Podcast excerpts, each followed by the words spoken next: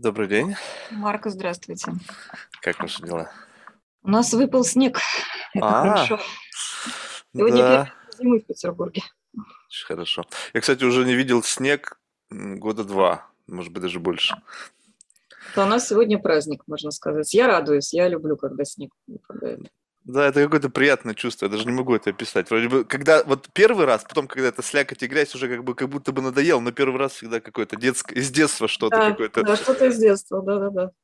Вы знаете, светлее, у нас становится светлее, у нас же очень темно в это время. А, Мы же очень близко к э, полярному кругу, поэтому у нас сейчас практически постоянно темно, а когда выпадает снег, становится светлее. И это очень сильно ощущается. Просыпаешься утром не в темноте, а хоть в каком-то освещении благодаря снегу. что ж, хорошо. Ну, по-доброму вам завидую. Что ж, давайте начнем знакомиться. Представьтесь, пожалуйста, в двух словах, кто вы и чем вы занимаетесь. Ну, Меня зовут Наталья Артеменко, я занимаюсь феноменологией, философией, а, веду фенологический журнал, который называется «Горизонт. Фенологические исследования», и вот руковожу магистрской программой, тоже посвященной фенологической философии. Очень интересно. Знаете, я специально пошел смотреть, что такое феноменология. И знаете, как всегда, у меня проблемы с детства. То есть для меня очень тяжело. Я читаю, и мой мозг сопротивляется информации. То есть я всеми силами заинтересован, но вот какое послевкусие после этого всего произошло? То есть понятно, что я там немного этому времени посвятил, прочитал в Википедию и, в общем-то, на этом ограничился. Странное ощущение на подсознательном уровне, что это что-то знакомое. То есть М, абсолютно как бы нету глубины понимания вообще, но вот вы знаете, такое бывает чувство, когда люди что-то делают, возможно, это сейчас не связано к философии вообще в принципе, когда что-то делают, и в какой-то момент времени кто-то им говорит, слушай, так вот это вот часть там учения научного, часть какого-нибудь там экспертизы какой-нибудь, кто это когда-то кто-то что-то делает, и на этом построена какая-то школа. А человек делает это интуитивно. Ну, То есть, и вот какое-то ощущение после всего этого возникло, но до сих пор я не понял, до конца понял, что это такое, поэтому если бы вы сейчас рассказали, что такое феноменология, это было бы, мне кажется, более такое глубинное погружение, может быть, в голове бы наконец-то вот эти точки сошлись. Ну, я попробую, конечно, в двух словах рассказать, хотя вот сейчас, э, как раз летом я записывала курс лекций, посвященный ведению феноменологии, там было 10 лекций, они сейчас постепенно выкладываются в интернете. Мгм. И, в общем-то, я поймала себя на том, что я вроде бы практически всю жизнь этим занимаюсь, ну, по крайней мере, с сознательного возраста. А, Но каждый раз э, это вызывает определенную сложность, когда просят коротко сформулировать, что это такое, да, вот сразу включается внутренний преподаватель.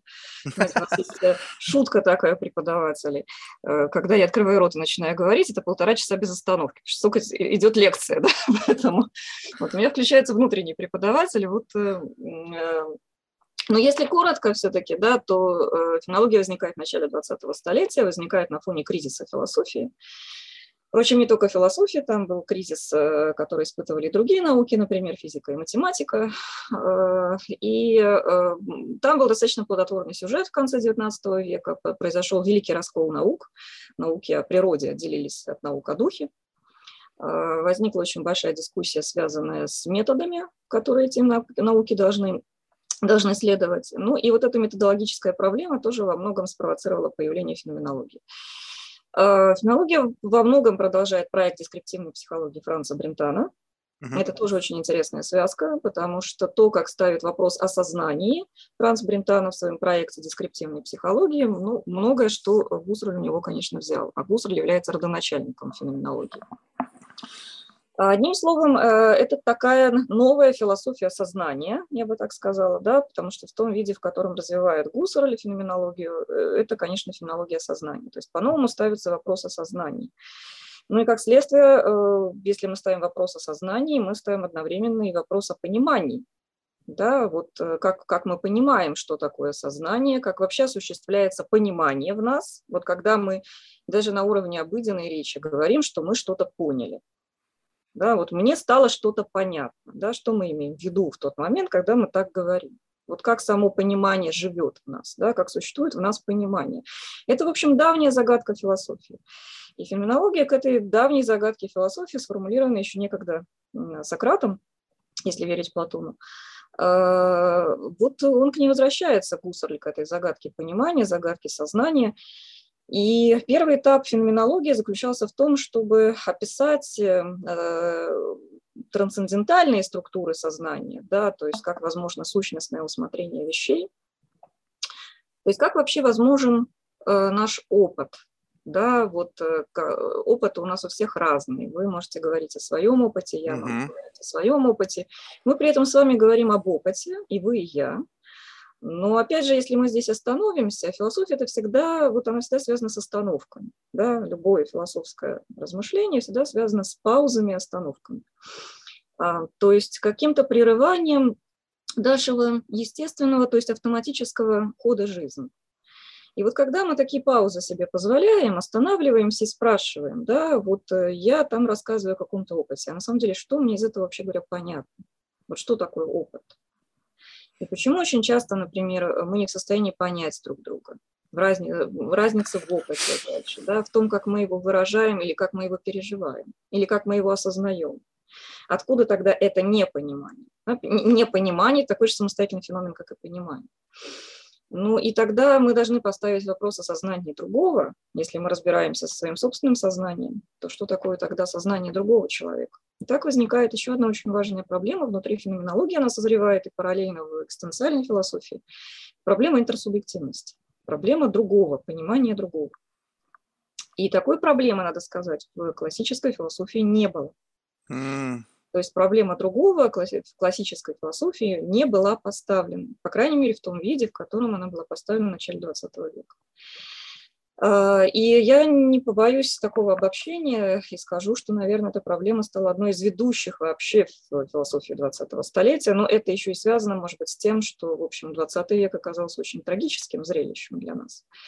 В общем, мы попали в такую воронку да, э, истории, которая нас, мясорубку, я бы сказала, истории, да, которая перемолола нас настолько основательно, что вот этот вопрос о другом, о границах, да, э, понимания другого, э, он стал, наверное, самым болезненным даже в философии 20-го столетия. Ну вот, Идея, если совсем коротко говорить, да, Гуссерля заключалась в том, как мы можем иметь дело с вещами, как они есть. Mm. Вот в этом и есть как раз вот то, что вот этот flavor, который мне показался каким-то знакомым. Я не знаю, как-то абсолютно случайно увлекся тем, как-то, представляете, родилась в голове какая-то сумасшедшая идея, что можно из человека извлечь experience угу. и прожить его experience как бы просто понимая, что это такое, не испытывав это в реальной жизни. То есть это на самом деле очень сложно, потому что его experience и ощущение от этого экспириенса завязаны там миллионы дата-поинтов, которые определяют ощущение. То есть как этот experience внутри меня, рас, ну как бы мое собственное ощущение от этого экспириенса. Получается, что если, ну то есть социокультурная среда, детство, воспитание, все это как бы система оценки. И вот именно тонкая настройка этих факторов дает мне ощущение от этого экспириенса. Но если таким глубоким копанием в человеке, попытаться по максимуму настроить вот его дата-поинты, ну, то есть приблизиться, то есть э, настроить эквалайзер системных ценностей так, чтобы плюс-минус у вас была одна модель, то можно извлечь из него этот experience и как будто бы его пережить. Я не знаю, я сам себе на это нафантазировал, но такое ощущение, что как будто бы вот за счет глубокой рефлексии это можно представить. Ну вот как раз вопрос о рефлексии оказывается, наверное, одним из центральных э, в методологическом ядре феноменологии, именно вопрос рефлексии. Э, то есть э, есть же какая-то точка, да, в которой мы все-таки должны с вами совпадать. Потому что если у нас будет совсем все разное, ну, то есть тогда никакого понимания невозможно. Uh-huh, uh-huh, Человеческая uh-huh. история была бы невозможна, и культура человеческая была бы невозможна. Значит, где-то мы с вами очень глубоко все-таки совпадаем в чем-то. Вот такая простая, знаете, банальная интуиция. И как теперь вот это обосновать? Как показать, да, вот эту точку, в которой мы все можем с вами совпадать? И благодаря чему и возможно понимание человеческое через века, причем понимание. Мы открываем древних авторов, читаем их тексты, мы их понимаем, хотя язык другой, культурные рамки другие абсолютно, но мы их понимаем. И вот эта проблема понимания как раз-таки, да, конечно, напрямую связана с проблемой рефлексии. Она была поставлена в XIX веке в рамках герменевтики, а вот фенология ставит ее в, в рамках, так сказать, философии сознания. Но вот в начале XX века, именно благодаря работам Гуссерля, Дильте, Шеллера, Хайдегера отчасти, в культуре появляется такой способ узрения сущности. Мгм. Способ усмотрения, который возможен лишь через какую-то ну, личную затронутость, так скажем. Да? И вот этот способ усмотрения сущности Гусель назвал, собственно, филологическим методом. А, И действительно, вы здесь правы. А, Речь идет об очень старых темах философии, о чем-то очень узнаваемом. Казалось бы, вот мы это читаем, и что-то вот такое мы уже все знаем где-то где внутри себя глубоко очень. Ну, кстати, к слову сказать, хорошая художественная литература 20-го столетия, она тоже использовала вот этот метод да, фенологические описания впечатлений, переживаний э, одной личности героя, с помощью которых, оказывается, только и можно по-настоящему понять то, что затрагивает людей, то, что затрагивает меня, затрагивает читателя в том числе. Вот такая установка фенологического видения, она во многом э, может порождать не только философские тексты, но и литературные тексты. Тому примеров очень много в литературе XX века. И более того, чтобы мы не описывали фенологически, мы невольно переходим на другой язык. Uh-huh, uh-huh. говорил еще Кант, да, то есть смена нашей э, сознательной оптики или установки сознания заставляет нас переключаться в другой режим языка. Но Кант говорит буквально, что когда мы переходим от первой критики, критики чистого разума, где мы занимаемся границами познавательных способностей, ко второй критике, критике практического разума, где ставим вопрос об этике а, и об этическом как таковом, мы должны осуществлять смену языкового регистра. Это разные феномены, мы не можем о них говорить на одном языке. Это, кстати говоря, в скобках замечу еще один э, очень такой, такая большая иллюзия 20 века, может быть, во многом э, сложившаяся благодаря появлению лингвистики, что есть какой-то один общий философский язык. Вот общего философского языка нет. Есть язык Платона, есть язык Аристотеля, есть язык Канта. Есть Мне язык... кажется, есть язык каждого человека в отдельности. Ну и э, это, безусловно, тоже, потому что все-таки наш язык, он действительно напрямую связан с данностями моего опыта, да, и опять же с той оптикой, да, да, да, да, которой этот опыт у меня складывается. Поэтому нет языка науки вообще, так же, как и нет языка философии вообще. И вот когда мы применяем вот это фенологическое видение, когда мы пытаемся работать с опытом через фенологическую установку, это, конечно, очень сильно корректирует наш язык в том числе.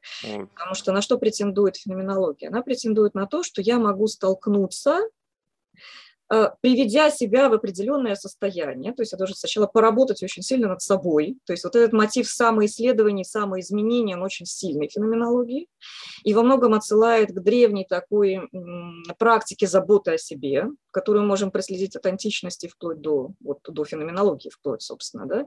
Я должен что-то сделать с собой, ну, феноменологи говорят, я должен переключиться в феноменологическую установку, которая подразумевает определенные шаги редукции рефлексии, и тогда я могу выйти к вещам, как они есть. Не как я их интерпретирую, не как я их автоматически привыкаю видеть и воспроизвожу автоматически в своем опыте, а как они есть сами по себе.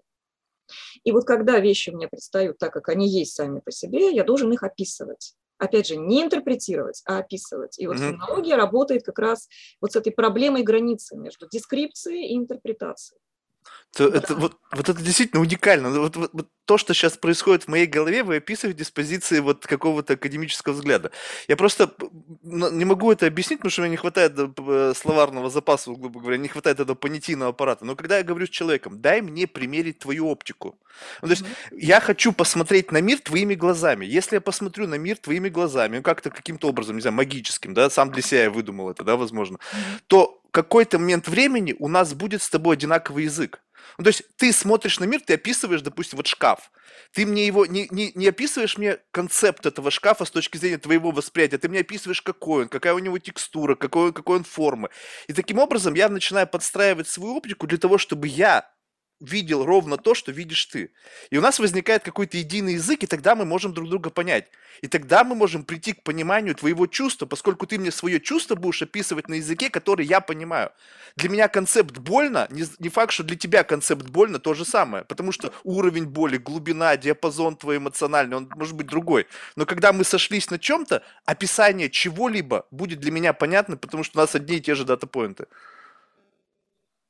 Ну да, совершенно с вами здесь соглашусь. Да? То есть действительно вот, возможно примерить на себя не то чтобы оптику другого, а некоторое вот такое видение, которое можно разделять с другим. Да? То есть оно в этом смысле, э, его может тренировать любой человек. Да? Это некоторое универсальное, я бы сказала, видение вещей. И вот примериваясь на это универсальное видение, мы можем видеть вот вещи, как они есть. И в этом смысле наш опыт видения может здесь да, получить вот такое уникальное совпадение, что, вообще говоря, в обычной жизни редко случается. А вы думаете, что это все-таки универсальное видение, либо просто это видение? Ну, то есть, вот скажем так, что мы с вами можем смотреть на одну и ту же ситуацию, ну, прям радикально по-другому.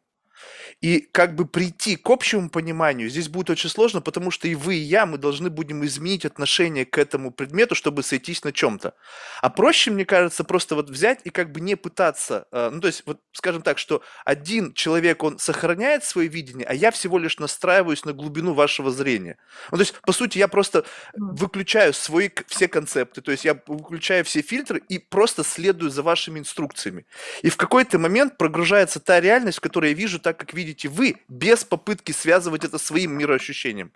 Угу. И потом ну, я этот фильтр могу где-то хранить, как вот книжку на полке, для того, чтобы в следующий раз я могу посмотреть на эту ситуацию, как я бы посмотрел, как вы бы посмотрели, как Вася посмотрел бы или как кто-то другой. Ну да, у Гуссерля в первой его теории интерсубъективности как раз такой ход и присутствует. Он говорит, я могу вот понять другого, если вот, условно говоря, встану на его место, как если бы я был им. Ну, то, uh-huh. что вы сейчас описали, да. А, вот как если бы я был там, вот в его теле, вот в, этой психо, в, это, в этом психофизическом единстве, и вот смотрел бы его глазами.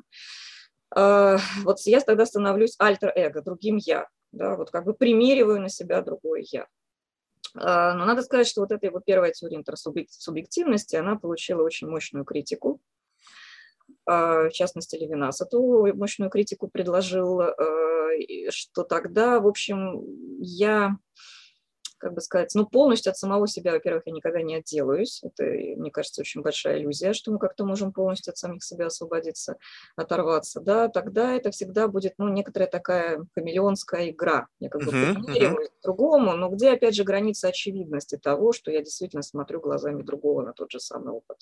Вот Проверяешь, и... спрашиваешь и сверяешься, он говорит, да, я вижу так, ты это чувствуешь, да, я чувствую это. Вы понимаете, когда я задаю вам вопросы или что-то уточняю, вы мне на них отвечаете, я же этими вопросами отчасти могу ваше понимание направлять. Поэтому ваши ответы не всегда могут иметь характер очевидности, очевидного усмотрения. А, язык э, нас заражает, вещи нас поглощают, мир нас захватывает. Мы вообще постоянно в каком-то вот таком плену находимся, да? Uh-huh, uh-huh. Ну, э, чужого взгляда, мы всегда под взглядом другого, мы всегда уже в каких-то определенных культурных режимах, в том числе языковых, которые мы большей части воспроизводим неосознанно, автоматически воспроизводим. Почему? Не потому что мы ленивые, ну, хотя ленивые тоже, конечно, и в первую очередь, может быть, даже, а потому что действует э, механизм экономии мышления. Mm. Понимаете, меня на все э, не хватает, поэтому я вынужден автоматизировать какие-то функции, да, для того, чтобы, ну, условно говоря, выживать, да, осуществлять какую-то свою повседневную практику. Да, но вы же можете вычленять, что вот эта функция сейчас в моменте работает. То есть как-то вот, ну, вот вы сказали, надо остановиться. Окей, вы остановились и понимаете, вот у меня сейчас в моменте ранится такое количество концептов, они складывают мое, мою модель мышления. Окей, вот это и вот это я оставлю, вот это и вот это я выключу. Угу. Ну, в общем-то, по сути, вы отчасти описываете то, что Гусль называл феноменологической редукцией. Он называл это с помощью э, слова «эпохе». Это греческий термин, который, в общем-то, на самом деле означает остановку. Эпохе – это остановка. Кстати, отсюда и слово «эпоха». Да, вот мы говорим, эпоха закончилась, когда что-то остановилось, обрело какую-то форму, и по этой форме можем сказать, вот оно закончилось, да, оно обрело вот какие-то очертания, начинается другая эпоха. Вот это эпоха или остановка, что она подразумевает? Она подразумевает, что я э, по Гуссерлю заключаю в скобки или подвешиваю, как он говорит, Zainsglaube, то есть наивную веру в мир. То есть наивные все установки я свои подвешиваю, то, что вещи существуют, то, что вы сейчас существуете, mm-hmm. вот э, в виде картинки перед моими глазами, да, что существует вот этот стакан воды, который у меня стоит на столе. Не в том смысле, что я сомневаюсь в его существовании, может быть, э, так сказать, это не стакан, а что-то другое, а в том, что я перестаю разделять вот эту наивную э, веру в существование мира, как он есть. Угу. Мне интересен э, мир, как он может явиться моему сознанию в качестве феномена. И вот когда я э, останавливаюсь, и вот в этой остановке, в этой процедуре ИПХ отказываюсь от того, чтобы присоединяться к расхожим суждениям, Я, по сути, осуществляю единственный, может быть, вообще говоря, доступный мне и только мне акт свободы. В этом и состоит моя свобода. Не присоединяться к неочевидным суждениям, не разделять то, что не прошло проверку моим собственным опытом, опытом очевидности. Uh-huh, uh-huh. Вот э, к нам приходит Перрон, представитель школы скептиков, Декарт, Гуссер, и говорят, ребята, вот все, что вы видите, может оказаться большой иллюзией. Но пока нам об этом не напомнили, мы постоянно об этом забываем. Опять же, работает механизм экономии мышления. И вот, собственно, про эпохе впервые начинает говорить именно Перрон, представитель скептической школы, эллинистической, да, и он связывает вот это состояние эпохе, когда я как бы подвешиваю условное существование мира и вещей, приостанавливаю свою наивную веру в их существование так, как они есть. Э, он называет это состоянием бесстрастия. Вот только достигнув состояния бесстрастия, я, в принципе, и могу, наконец, спуститься на поиски истины. Угу. Декарт нам то же самое описывает. Да? Он говорит, во всем можно сомневаться. Почему? Потому что все может оказаться иллюзией, кроме одного, моего собственного сомнения. И вот это сомнение, да, я могу усомниться абсолютно во всем, даже в существовании собственного тела. А, но сам акт сомнения выявляет меня в качестве сомневающегося, а значит существующего. Значит, единственная достоверность, которую мы вообще говоря имеем в этом мире, это мое мыслящее я. Мыслящее, не телесное, мыслящее. Uh-huh. Да, телесное еще вот нужно как-то доказать, что оно есть. Вот это очень любопытно. Просто вот э, если так представить, вот представьте себе, с детства, да, мы живем, и в нас вот проникают э, вот различные идеи, ну, там, через родителей, через школу, через институт, через книги, ну, в общем, через все, с чем мы соприкасаемся, через любое. И оно, э, вот это информационное поле рождает как раз вот эти вот какие-то, ну, объекты, артефакты вот этого мира, которые как-то на нас влияют. Ну, одно дело, когда вот можно как-то остановиться и представить в моменте, сколько их, да, и тут вот я не знаю, как-то однажды это ощутил, я ужаснулся, то есть насколько вообще вот за этими фильтрами меня вообще на, на выходе вообще нет. Ну, то есть там есть какой-то странный микс вот всего, что намешано в, в этом инфополе, и я как бы про, пробиваюсь через этот вот сигнал, и в конечном итоге меня не остается. Если все это отключаешь, то вот тут начинается какой-то дилемма.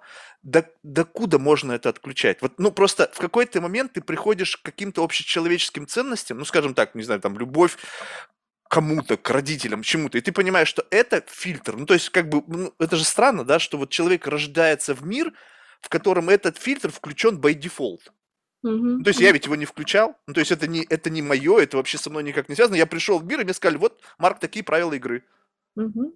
И вот здесь как бы получается, что можно дойти до абсолютного абсурда, когда остаешься только ты, и ты на все смотришь с этого, и просто смотришь, окей, я вот это возьму, потому что проанализировав это, мне это считается mm-hmm. правильным, человечным, разумным. А вот это кто-то за меня создал, и это как бы меня меняет, и, но я не хочу играть в эту игру.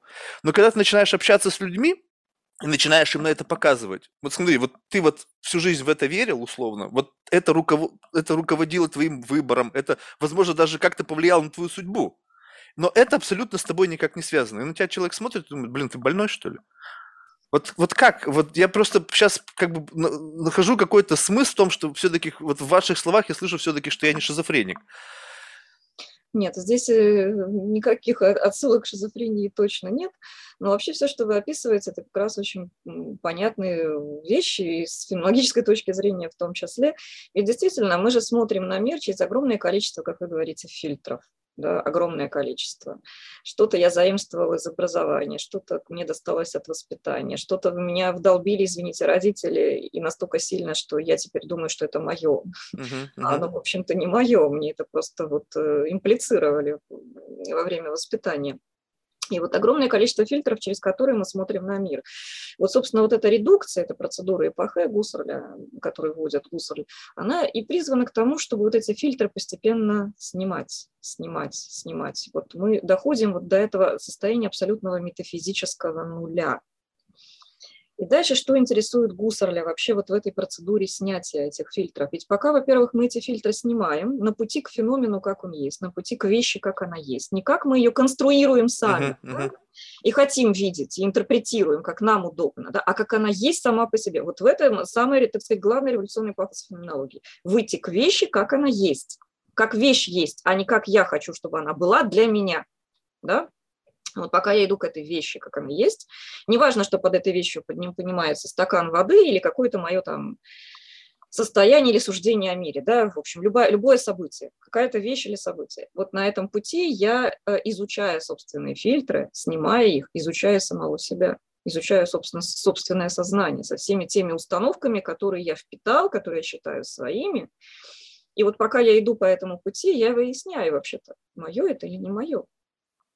Вот здесь и происходит э, столкновение с тем, что я бы назвала непрозрачными зонами самого себя. Вообще говоря, анонимностью, которую мы все в себе носим. Да, вот это не мое, это анонимная зона опыта. Меня там нет. Это вошло в меня без моего принципиального согласия, без моей принципиальной рефлексии. И оно живет во мне и пускает какие-то корни, да, и, и я имею какие-то последствия этого. Но оно не мое изначально. И вот у Гуссерля будет несколько шагов редукции, три, потом он ведет четвертый шаг и назовет эту редукцию примордиальной. И вот эта примордиальная редукция должна вывести меня к миру, который э, Гуссель называет э, «моя собственная жизнь», измерение моего собственного.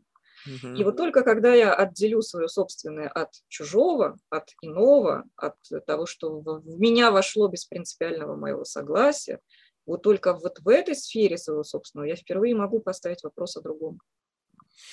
Вы знаете, своей встречи, возможности встречи с инаковым, то есть отличным от меня. Но сначала вот это себя, да, вот это свое собственное, да, я должен в себе обрести.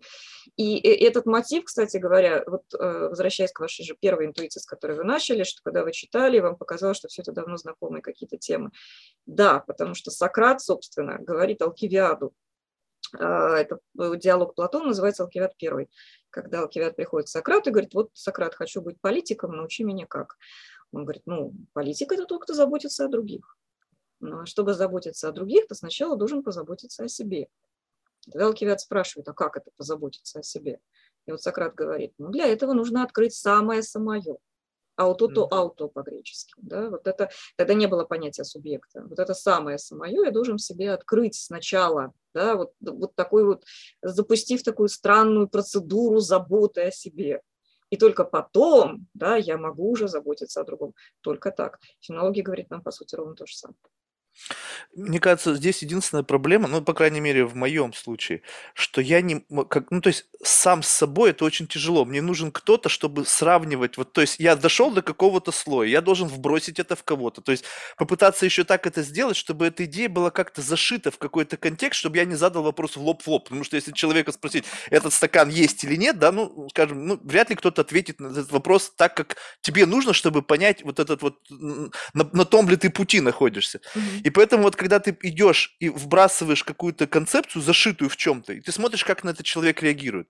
Если он отреагировал так, как ну, как-то в твоей голове это есть, ну, то есть такое ощущение, что есть базовое отношение к каким-то концептам, которые прош, прош, прогружено в головах и сознаниях там миллионов людей. И ты вбрасываешь и понимаешь, что окей, оттуда идет обратный сигнал, похожий на твой. Соответственно, ты на правильном пути. Значит, окей, этот фильтр, он реально существует, ты его не выдумал, его, он как бы есть и живет в концепции других людей. Окей, выключаем. Следующий этап. Но когда ты что-то вбросил, и на выходе ты получил совершенно иное, что-то в голове твоем, ну, не, ну, то есть, меня это даже удивляет иногда. То есть у меня есть какое-то отношение к чему-то, я ожидаю, поскольку я уже сталкивался с этим много раз, и на реакцию какую-то, где там 99,9% людей реагируют всегда одинаково, кто-то реагирует по-другому. Я думаю, опа, вот это что? Это получается, что человек каким-то образом, его жизнь сложилась иначе, что у него другой угол обзора на это то же самое. И, соответственно, получается, это еще одна точка опоры, на которую можно встать и посмотреть вот под этим углом. И это просто удивительно, насколько это может сильно помочь тебе вот, э, как бы вот в этом сформировании вот этого 360 э, градусов обзора вокруг одного и того же объекта. Потому что большинство смотрит всегда плюс-минус в одном каком-то вот сегменте, вот, ну, скажем так, там от 350 там, до 340, и вот, вот ну, ничего особенного. Угу. Ну, вы здесь на, на самом деле описываете не, не столь частую ситуацию особой чувствительности к опыту э, иного или инакового. Я бы не сказала, что большинство людей э, такой чувствительностью обладают. Э, потому что сталкиваясь с иным или инаковым, ну, чаще всего, наверное, мы его просто либо не замечаем, поскольку оно совсем иное, чем то, что мы привыкли видеть и знать. Либо для нас это является каким-то раздражающим или некомфортным фактором, и мы его заключаем в скобки и проходим мимо. А вот так, чтобы столкнуться с этим иным, с этим иначе, да, удивиться этому и сказать, о, здорово, надо же, можно, можно оказывается и так. Ну, для этого нужно иметь определенную чувствительность к этому инаковому. Я бы вот, правда, не сказала бы, что большинство людей этой чувствительности обладают. Но на самом деле, если формулировать главный вопрос философии, вот э, студенты иногда спрашивают, а как бы вы сформулировали главный вопрос философии? Главное его, ее беспокойство, да, вот чем особенно беспокойна философия, в отличие от всех других наук. То вот у меня эм, э, как-то возникает только, наверное, две такие формулировки. Э, философия – это провоцирует нас э, или помогает нам поставить вопрос, а нельзя ли думать иначе? Вот философия навсегда об этом иначе. Нельзя ли посмотреть на это иначе? Нельзя ли думать иначе, чувствовать иначе? И вот э, открытие этого инакового в себе, своих, ну, когда мы открываем инаковое в себе, мы открываем какие-то новые возможности для себя, в том числе возможности собственного изменения. Э, Сократ, опять же, называл это открытием э, незнаемого в знаемом. То есть вот я знаю, что мир такой-то и такой-то. И каждый день я эту модель воспроизвожу в своей голове, когда утром просыпаюсь. Я, я знаю, в каком мире я просыпаюсь. Он для меня уже обрел какое-то определенное очертание и описание. А вот открыть в этом знаемом, незнаемом, это значит позволить себе с этим инаковым столкнуться. То есть поместить себя в эту ситуацию некомфортности – когда, может быть, даже вообще почва из-под ног уходит, потому что столкновение с этим инаковым может носить очень болезненный характер. Но вот позволить себе на этом постоять, задержаться и задать вопрос, действительно, ведь можно же и по-другому на все это смотреть. И я бы в этом смысле тогда бы философию вообще, философию, не только феноменологию, хотя Мардашвили говорил, что фенология – это момент любой философии, э, я бы определила как особую отзывчивость форма отзывчивости к миру, к себе, к другим и к бесприютно шатающейся мысли. Это вообще классно сказано. но почему, вот, не знаю, вот я лично чувствую со стороны людей осуждение. То есть, когда я открыто об этом говорю, что мне хочется постоять, вот и посмотреть, ну, скажем так, вот есть, э, ну, скажем так, у нас есть разные люди, да, а, и разные судьбы, разные взгляды, и, в общем-то, есть какая-то социально одобряемая модель поведения, а есть какая-то девиантная, условно, какая-то, которая не укладывается в общепринятую модель восприятия там хорошо-плохо, этических норм, стандартов, какая-то, возможно, еще какая-то. То есть для того, чтобы понять мир во всем многообразии, нельзя смотреть только на хорошее. Ну, то есть, ну, нельзя воспринимать мир только через призму хорошего. Потому что мир, он состоит микс призмы хорошего и плохого. Но никто не хочет посмотреть на мир глазами плохого. И когда я говорю, что мне иногда хочется вот эту вирдность, вот это, может быть, несовершенство чужой натуры просто просмотреть на мир вот через это, мне говорят, а зачем тебе это нужно? Типа, а, а почему тебе вот это важно? Ну, то есть какая тебе разница, что происходит там в головах там людей, которые, может быть, там имеют какой-то более ну, такой нестандартный этический компас, да, вот у него немножко он сбоит. Mm-hmm. Я говорю, ну а как? Как ты можешь понять, что такое хорошо, если ты не знаешь, что такое плохо? Ну, то есть вот где? То если ты всегда пил только что-то вкусное, то ты не можешь понять, что значит невкусное. И вот это, это почему? Это потому что люди не... Ну, как-то, это же такой персональный эксерсайз, ведь ты не обязан об этом говорить. Ты просто это делаешь, потому что ты ну, в это, находишь в этом какой-то смысл. Но когда ты это говоришь кому-то, прямо наталкиваешься на какое-то ну, осуждение. Вот, в, то есть ведь в этом нет ничего плохого. Я же не собираюсь перенимать модель поведения этого человека. Я просто постою, посмотрю, сделаю из этого какие-то выводы, восхищусь, удивлюсь, ужаснусь. Но на этом все. Вот, по крайней мере, я буду знать, что есть и такой взгляд. Ну, вы знаете, здесь, э, ну, что бы я могла сказать? Мы смотрим на мир и действуем в этом мире, исходя из потребностей нашей души. Уровень души у всех разный. для вас, например, это важно, Вот провести такие различия, наблюдать за этими различиями, условно говоря, плохого и хорошего. Понять, как формируется этот, это представление о плохом и хорошем. Это что же представление? Оно, кстати, меняться может. Естественно. Вы там 10 лет назад считали плохим, сейчас можете считать вполне, так сказать, удачным и хорошим. Ну, э, вам, э, наверное, в этот момент это доставляет, это наблюдение, э, оно имеет не только какой-то эвристический смысл, да, вы какой-то опыт получаете, понимание приобретаете, но, наверное, здесь есть и момент определенного удовольствия. Огромное удовольствие. И удоволь... в удовольствии мы различаемся все. Вот у вас такое удовольствие, вот вам это доставляет удовольствие, да, различать, вот наблюдать за этими импликациями плохого и хорошего в человеческом. А кому-то это не доставляет удовольствия, ну вот нет этой потребности, да, ну уровни души разные. Опять же, если возвращаться к, к философии, то вот э, мне очень нравится одно из определений э, философии, данной одним древним греком, который говорил о том, что чему учит философия, вообще зачем она. Она учит разговаривать душу самой собой. Вот это вот, наверное, все, чему учит философия. Научить душу разговаривать с самой собой. И это как бы не самые очевидные вещи. Да? То есть, опять же, например, когда мы идем получать высшее образование, нас не учат этому. Из нас делают специалистов для чего-то.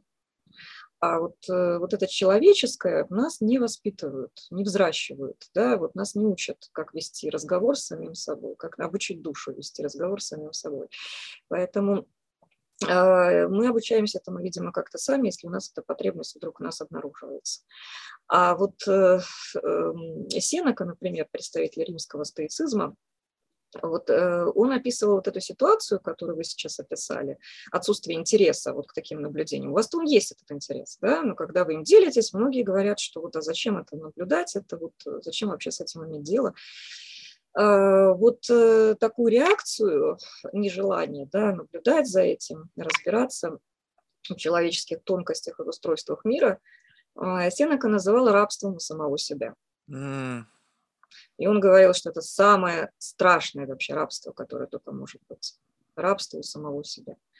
И это то, с чем зависимость от самого себя. Да? Вот мы зависим от своих установок, от своих пристрастий, от своих желаний и нежеланий, и это самое страшное рабство, которое только может быть. И вот от него и следует освободиться, говорит Сенека, чтобы достичь блаженной жизни. А как освободиться? Ну, там достаточно подробно Сенека это описывает, но главный рецепт – это изучение природы это наблюдение, как раз вот то, то, чем, то что вы сейчас описали.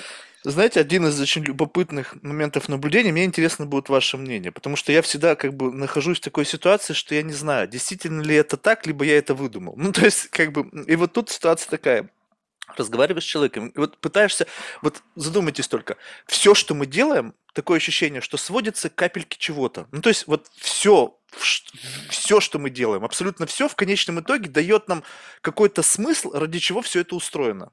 Ну, то есть мы, как вот, если вот эту пирамиду вот до конца, вот до вот этой вот малюсенькой капельки, то чисто, чисто теоретически два человека совершенно радикальным подходом к тому, что они делают, в конечном итоге могут быть, иметь одинак, одинаковую капельку чего-то. Ну, то есть олигарх, который в свое время там занимался там созданием бизнеса, там, не знаю, там ваучер и все остальное, и человек, который всю жизнь посвятил изучению бабочек, капельку чего-то могут иметь одинаковую. Ну, то есть в конечном итоге в их голову. Ты не можешь, купив машину, запихнуть ее себе в голову в конце в голове остается только эмоция от того, что ты получил какой-то предмет, который как-то трансформировался и в голове осел как в виде какого-то, ну, какого-то месседжа. И получается так, что люди, занимаясь совершенно разным, в конечном итоге приходят плюс к минус к одному и тому же. То есть вот то, ради чего я это все делал. Не машина. Машина это деньги, это всего лишь как бы какой-то ну, некий слой. Это выше намного. И получается так, что совершенно не важно, что мы делаем, потому что в конечном итоге мы получаем одно и то же. И получается, в этом отношении люди похожи. Мы просто накидываем на это фильтр того, как не, не все средства хороши, да? И вот тут начинается, мы начинаем делать как бы некую такую дифференциацию. Окей, mm-hmm. ради этого этот человек делает это, а я делаю вот это. Вот это плохо, это хорошо. Но в конечном итоге ради всего одно, одной и той же цели. То есть, вот как это получается, выглядит? Ну, я думаю, что эту цель, наверное, можно было бы сформулировать из того, что вы сказали, как некоторый путь к себе, да, путь к себе. А, и пути разные у всех. в себе. Но вот эта капелька, как вы ее назвали, да, это вот то самое, самое самое, к которому, к которому мы все выходим. И мы действительно можем выходить самыми разными путями. Можем через философию, можем через бизнес, можем через какие-то другие виды деятельности, активности. Но если это самое самое в нас есть, и мы его носим, и часто о нем не знаем ничего, то в какой-то момент, э, опять же, не у всех, конечно, людей, но в какой-то момент у каких-то людей просыпается это желание к этому самому самое, самому выйти. Да, и вот тут уже начинаются вопросы, а как? То есть появляется некоторая потребность увидеть себя, как я есть, а как это сделать, не очень понятно. Как вот выйти к самому себе, вот минуя, так сказать, все наши привычные, естественные какие-то установки. Ну вот здесь этот поиск, он, он во многом нас и объединяет, к слову сказать. Потому что так уж сложилось в истории философии, вообще в истории культуры даже, э, что вот этот поиск самого самого э, в себе, он был описан в виде определенных духовных практик или практик философской жизни. Кстати говоря, вот философия, когда она появилась в Древней Греции, она же не появилась как теоретическая наука. Эм, это сейчас у нас такое банальное представление, философия что-то что очень сложное, теоретическое, абстрактное, от жизни оторванное. Ничего подобного. Философия в Греции появилась как э, практическая дисциплина. Речь шла об определенном образе жизни, философский образ жизни, который направлен на то, чтобы вот заботиться о себе и воспитать в себе вот это самое самое. Вот для этого нужна философия. И больше ни для чего, не то чтобы концепции сложно строить абстрактные, а именно для этого. То есть, понимаете, как э, можно было бы, да, из, изнутри феноменологии описать, наверное, эту ситуацию. Вот э, у нас есть такие уютные домашние тапочки, которые феноменология называет естественной установкой. Это вот те самые домашние тапочки, которые мы носим каждый день. Они нам привычны, эти тапочки. Вот мы через эту естественную установку смотрим на мир и привыкаем его видеть так-то и так-то, а, часто не задумываясь о том, почему мы именно так его видим. А, вот обнаружение, собственно, границ этой естественной установки – это первый шаг к тому, чтобы преодолеть это рабство от самого себя. Вот в какой-то момент, и к этому может подтолкнуть все, что угодно, любая ситуация – жизненное, я вдруг ощущаю, что мне тесно. Я наталкиваюсь на границы собственного восприятия. Вот так, как я воспринимал раньше, я больше так воспринимать не могу. Я просто физически ощущаю ограничение этого восприятия. И тогда я ставлю себе вопрос, а можно ли думать иначе? А можно ли на это смотреть иначе? И тогда я получаю шанс на рефлексию. На рефлексию чего? На рефлексию своей естественной установки, своих привычных домашних тапочек.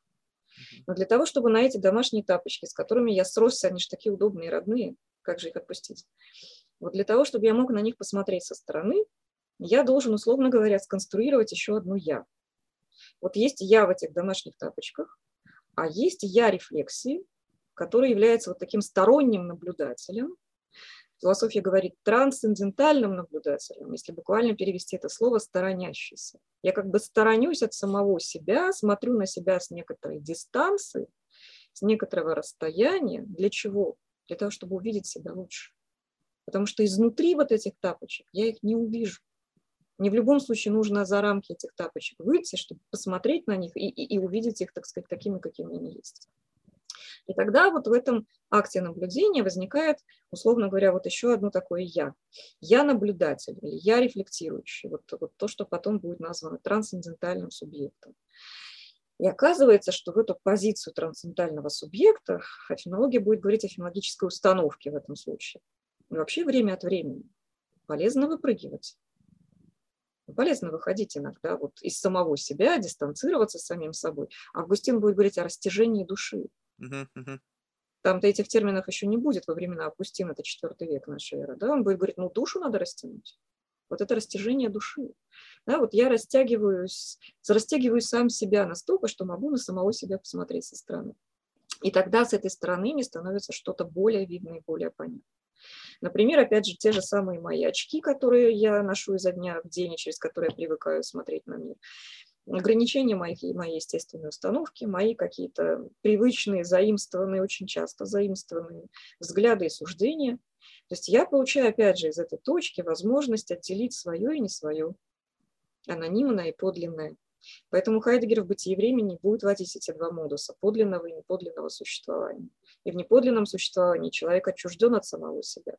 Он, он не, не, не имеет этого выхода к самому себе, он живет в отчужденных формах жизни. И вот, собственно, вся такая трагедия вот этого главного героя хайдегеровского произведения «Бытие и время» под названием «Dasein», вот трагедия этого «Dasein» в том, что а, оказывается, не так-то просто выйти в этот модус подлинности, потому что нас постоянно оккупируют то вещи, то люди, то обстоятельства. Они постоянно нас отвлекают. Кажется, что мир специально устроен так, чтобы постоянно нас отвлекать от самих себя. Uh-huh. И вот только в этой борьбе, в противостоянии вот всем этим отвлечением, да, я и могу вот пытаться как-то выйти к себе и открыть этот подлинный модус существования. Ну вот Хайдегер говорит о подлинном модусе, Гуссель говорит о филологической установке, экзистенциальная философия говорит о борьбе с отчуждением от самого себя на разных языках. Это описывается разными направлениями философии. В литературе это, эти описания тоже присутствуют на литературном языке, но речь-то, по сути, идет об одном и том же. Mm-hmm. Да, это как раз вот та проблема, которая, наверное, оказывается некоторым внутренним нервом вообще философии как таковой. Ну, вообще говорить даже не философия, просто человеческая жизнь. У меня это как-то в голове, как я просто называю это какой-то sub-entity.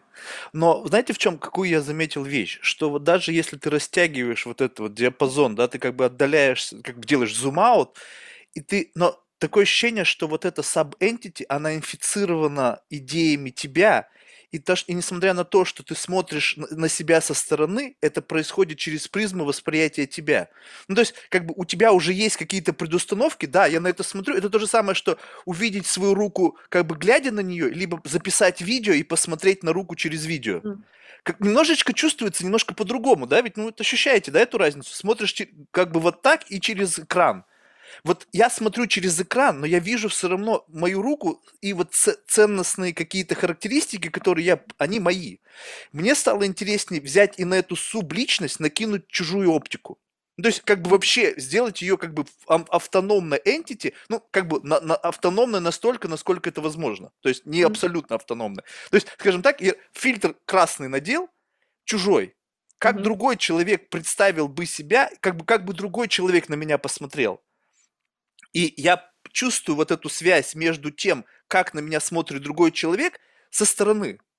Это какой-то такой более какой-то извращенный подход к тому же самому. То есть я не сам на себя смотрю на со стороны, а я чувствую внутри себя, как на меня смотрит кто-то, но этого человека я должен очень хорошо знать. Чтобы его оптику использовать, я должен как бы настолько глубоко проникнуться пониманием вот этого человека, чтобы я мог использовать ее как бы вот, ну, как, как некий снэпчат вот этой вот чужой реальности.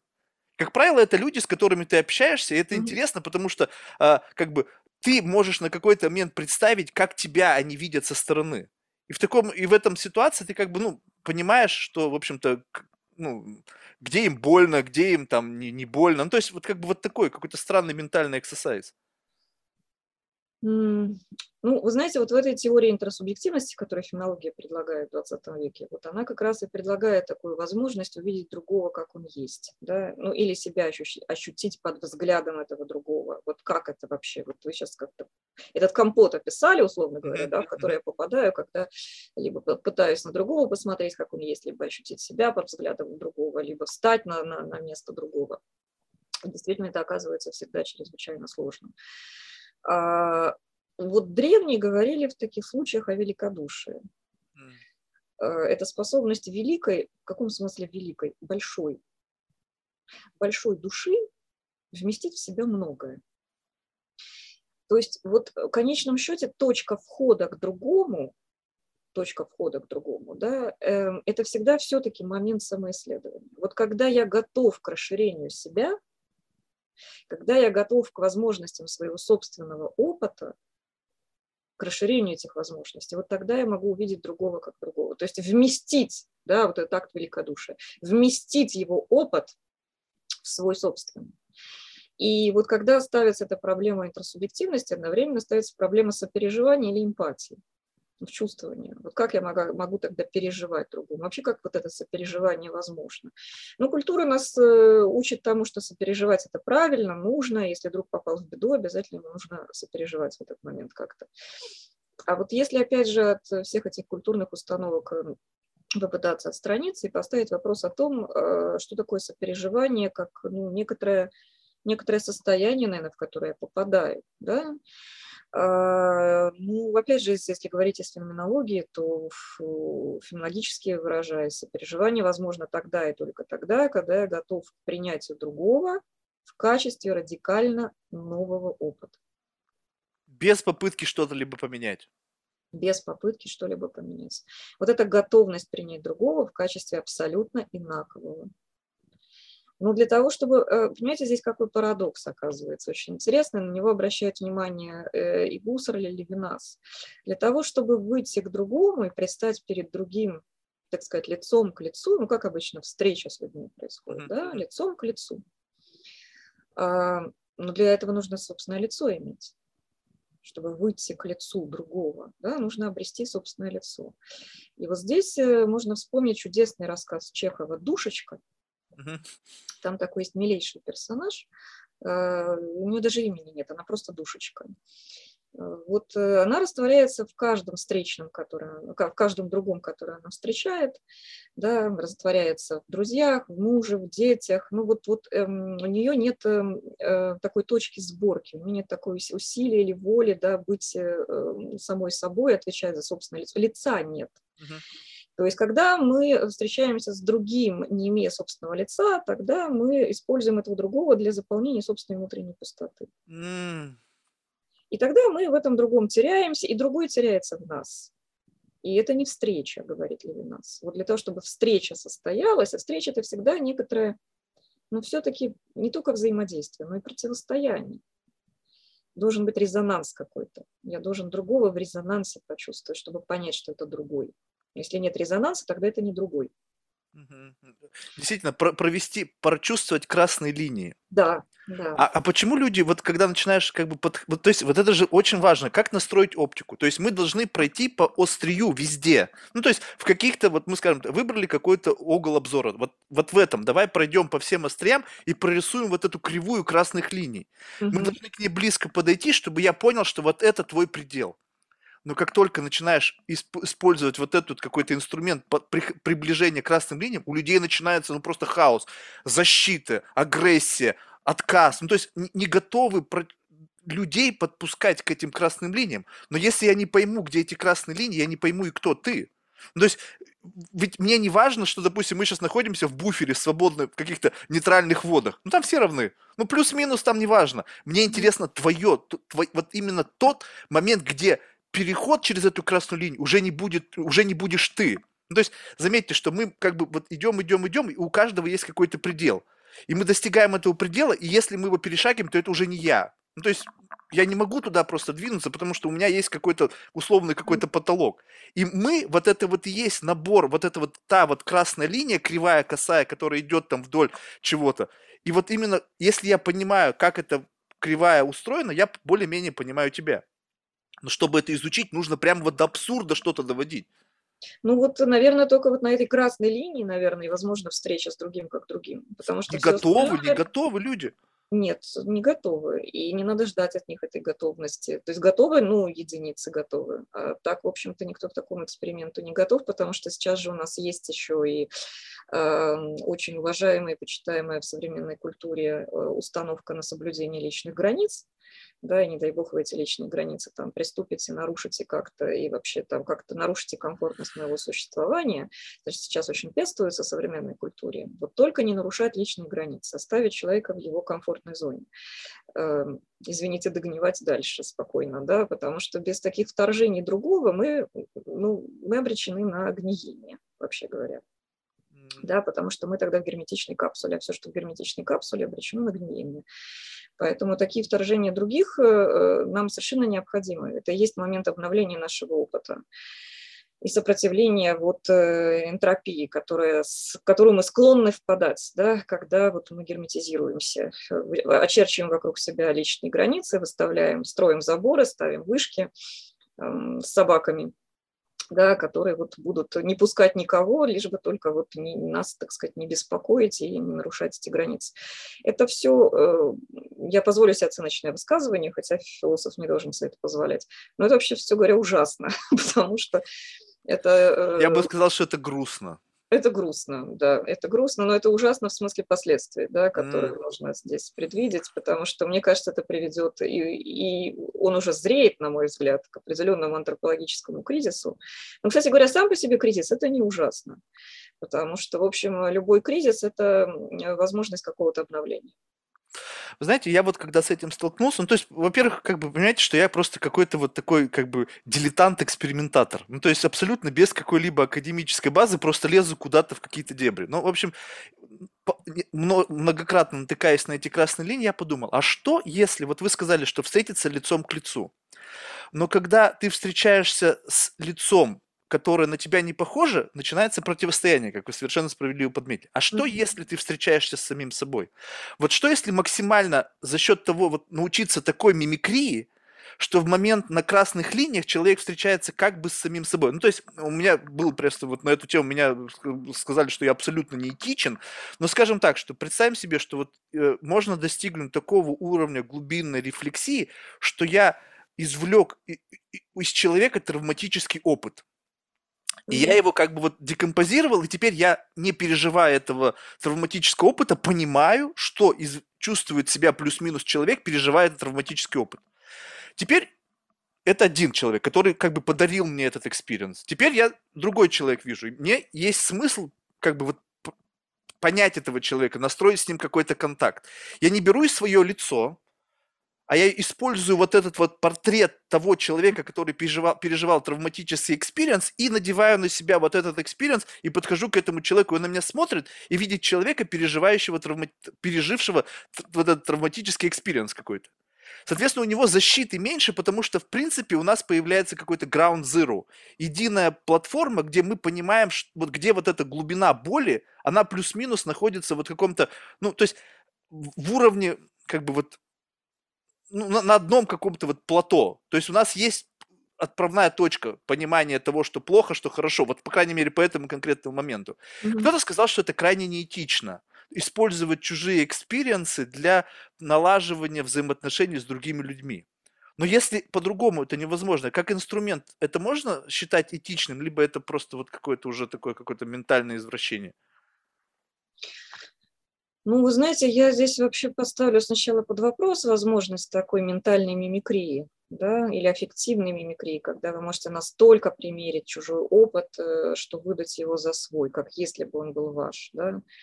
Вот мне кажется, что это хорошо как в качестве мыслительного эксперимента, но, э, понимаете, то, что он не ваш, фальши наш всегда чувствуется очень хорошо вот так примерить не свой опыт настолько, чтобы вот выдать его за свой, за свой, мне кажется, что это вряд ли возможно, вообще говоря. Здесь не то, чтобы, как бы, знаете, как говорить о том, что со мной это было. Это ложь.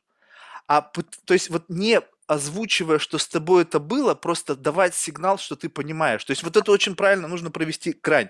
Одно дело, когда люди врут, ну, то есть я, у меня, со мной такое же было. Но это как бы ложь, я не об этом сейчас говорю.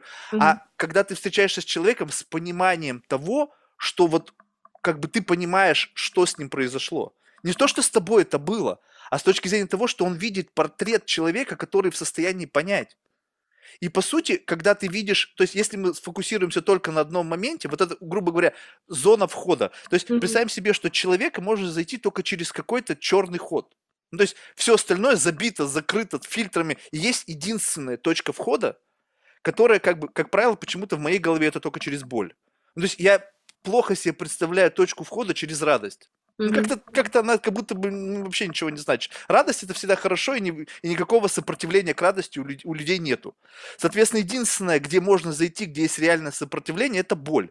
И вот если через это ты прошел, через эти фильтры сопротивления, то оказавшись там, человек тебя может принять. Потому что уже у него нет, не остается вот этого необходимости к, к защите, потому что все, ты уже там, ты уже в этой секретной комнате уже как бы другие фильтры уже не работают. И вот за счет вот такого, то есть почему нужен вот этот вот experience чужой, для того, чтобы находить вот как раз вот эти вот как бы, ну, темные комнаты и именно только благодаря этому пытаться понять человека. Потому что, может быть, вот эта вся малюсенькая черная комната оказывает эффект на все, что вокруг этого всего завязано. Вот на, на, на весь внешний образ, на все, на все мировосприятие, на, на, вообще на все. И только понимая, что в этой темной комнате, ты можешь понимать, а почему человек себя ведет именно так. Ну, я не вижу здесь э, никакого неэтического поведения на самом деле, потому что если вы, конечно, не используете это в каких-то корыстных целях, ну, понятно. ну, понятно, что речь не об этом, да, если это помогает э, другому понять себя в этой ситуации, то, в общем, здесь нет никаких нарушений этических. В общем-то, по большому счету мы, наверное, существуем друг для друга, для того, чтобы помогать э, пониманию себя друг другу. То есть мы друг друга понимаем, помогаем понять себя. Да? Вот, наверное, может быть, вообще главная человеческая задача в отношении к другому. Да, и обрести собственное лицо. А, поэтому здесь, э, вы знаете, наоборот, здесь, наверное, как бы такая процедура понимания вы описываете, которая могла бы спровоцировать и понимание в другом человеке. Ну, вы как бы провоцируете, да, вот, вот создаете ситуацию провокации, это может вызывать вопросы об этике, mm-hmm. да? Но, с другой стороны, может быть, э, опять же, да, здесь готовность человека. Если он готов, он ответит на эту провокацию. И он пойдет за ней, значит, он готов к тому, чтобы открывать границы собственного «я» и новые какие-то возможности себя. Если он не готов, он не пойдет за вами. Но вы же его при этом не заставляете насильно. Поэтому я здесь как раз не вижу никаких этических дилемм. Здесь есть еще один момент, э, э, через который тоже можно действовать, вот, э, провоцируя понимание. Да, вы говорите точка боли, а я бы вот еще бы назвала удивление. Mm, да. Э, боль это да, это, это, конечно, понятно, да, через боль можно так очень эффективно, глубоко э, действовать и близко подходить. Ну да, это может быть действительно травматично, и тут иногда сложно, может быть, соблюсти границы, поэтому вопросы всегда здесь будут возникать. А, вот через удивление, ну, может быть, это несколько более, менее травматично и, так сказать, Э, дело в том, что Аристотель в свое время определил философию как способность удивляться. Вот как возможна философия? Через удивление. Причем э, удивление не тому, э, чего нет, а нет, вообще говоря, очень многих вещей. Нет справедливости, нет совести, нет справедливых законов, да, много чего нет. Гражданского общества у нас в России нет, например, и не предвидится в ближайшее время. А удивляться как раз тому, э, что есть, что, например, у кого-то на фоне всего этого может вдруг быть совесть. Вот удивительно, да. Или вот на фоне вот всего этого мраковесия происходящего сейчас, вдруг у кого-то может быть понимание, это тоже удивительно. Вот таким вещам да, удивляется философ. И вот здесь, опять же, да, эм, я бы здесь провела бы разницу между философией и феноменологией. Вот философ, он удивляется стихийно каким-то вещам и через это удивление может э, э, понимание этих вещей вовлекать других. То есть я удивляюсь, и тем самым через удивление вовлекаю других в понимание этих вещей. Да, это тоже может очень даже хорошо работать. А феноменология, что она здесь вносит? Какой интересный очень момент она вносит, коррекцию такую, да, в понимании философии как э, удивление. А, вот э, феноменология – это практика переворота в удивление. Я бы так это назвала. Это практика переворота в в котором для меня уже фенологическая там редукция начинает раскрывать мое собственное видение его детерминанты. Вот позволить себе удивиться, практика переворота в удивление, то есть посмотреть на э, известное и понятное, как на что-то новое и необычное. Вот это открытие незнаемого, незнаемого в знаемом, да? Или вот опять же через это удивление открытие каких-то анонимных э, зон самого себя. Потому что вообще говоря, человеку в обыденной жизни э, свойственно пребывать, и об этом Кант говорил, в догматическом сне. Да-да-да. Э, вот сон разума, как известно, рождает чудовищ, который прекрасно зарисовывал Босх. Собственно, что он и зарисовал? Он чудовище нашего, сна нашего разума зарисовывал. Но э, у нас у всех есть возможность пробудиться, да, мы можем наш разум разбудить. Мы можем время от времени хотя бы просыпаться из этого догматического сна, поднимать голову, так сказать, над реальностью, как-то оглядываться. Ну, конечно, догматический сон нас все равно поглощает, потому что, да, у нас слишком большой объем задач, информационный поток очень плотный, мы вообще люди, так сказать, э, зажатые обстоятельствами со всех сторон, нам как-то приходится выживать и, в общем, вести довольно активный образ жизни, нам не хватает постоянно времени на самих себя, но время от времени все-таки мы можем вот такие пробуждения из догматического сна устраивать себе. И вот пробуждаясь из этого догматического сна, я, собственно, и практикую вот это удивление тому, что есть и как оно есть. Да, но вы знаете, вот, вот, вот это вообще очень классно. Я очень часто в действительности удивляюсь. Ну, то есть, но, понимаете, мне бы хотелось обернуть это в обратную сторону. Скажем так, что вы сейчас описываете ситуацию, когда вы чему-то убедили, удивились за счет какого-то глубокого погружения, за счет изменения угла обзора, и вы этим поделились. В момент того, когда вы поделились, представим себе, что из 100% там, людей, с которыми вы поделились, удивились этому, ну, скажем так, какой-то процент. То есть, потому что, чтобы удивиться, нужно увидеть и иметь как бы необходимую оптику, чтобы увидеть вот этот феномен-то сам по себе. Потому что многие его просто не видят, и поэтому нет удивления. Ну, то есть, ну да, что-то произошло, ну окей, ну не удивительно, да? И вот для вас удивительно, а для кого-то нет. Странно, да, звучит? Вот, мне бы интересно было бы использовать это как инструмент. Когда ты один на один угу. понимаешь, что человека может удивить. То есть, общаясь с вами, я могу удивляться легко. Но как искусственно сделать так, чтобы вы удивились чему-то тому, что я говорю? Но вы задаете мне вопрос о мотивации. Да, ну вот ну, меня вот это интересует. То есть я, я все превращаю в инструмент, который можно пользоваться. Не просто как феномен, который есть, угу. и он неуправляем. А я хочу, чтобы это был инструмент на верстаке. Что я взял его и, умея, вот прокачивая эту мышцу и понимая, как это делать, вызываю в вас удивление. Намеренно. Угу. Ну, использовать как инструмент, да. Ну, понимаете, для того, чтобы это, даже если из этого сделать инструмент, можно даже, наверное, было бы подумать, как из этого сделать инструмент, все равно у человека должна быть какая-то внутренняя мотивация. Опять же, извините, вернусь к феноменологии, да, вот э, что может мотивировать к философии? Ну, вообще к размышлению. Даже не к удивлению, а просто к размышлению, например, о самом себе. Ну, в общем, не так люди часто размышляют о самом себе, да? Даже не все размышляют о самом себе как шутят философы, можно до 45 лет прожить, а в сознание так и не прийти. Поэтому э, вот мотивация, да, в чем она заключается? Ну вот Гусарль говорил, мотивировать, то есть заставить другого человека к рефлексии невозможно. Невозможно. Это зона свободы. То есть вы не можете заставить другого удивляться, вы не можете заставить его рефлектировать, вы не можете заставить его познавать самого себя, как нам завещали древние греки. Да? Это была надпись на, над входом в Дельфийский храм «Познай самого себя». Вы не можете заставлять человека познавать самого себя, если у него нет для этого внутренней мотивации и свободы. А, а вот Хайдегер говорил, нет, можно. И вот человек очень сильно может мотивировать к такому познанию самого себя и к философии как следствие э, ситуация ужаса. Ужаса. То есть и там он отличает очень хорошо в бытии времени вот разницу между страхом и ужасом. Страшимся мы всегда чего-то конкретного. Ну, например, я боюсь потерять работу, потому что останусь без зарплаты, не знаю, как жить дальше. Да? А ужас – это всегда ужас перед ничто. Mm. Это то, что нас охватывает, это не что-то конкретное, с чем мы можем справиться как-то, да, это ужас перед ничто.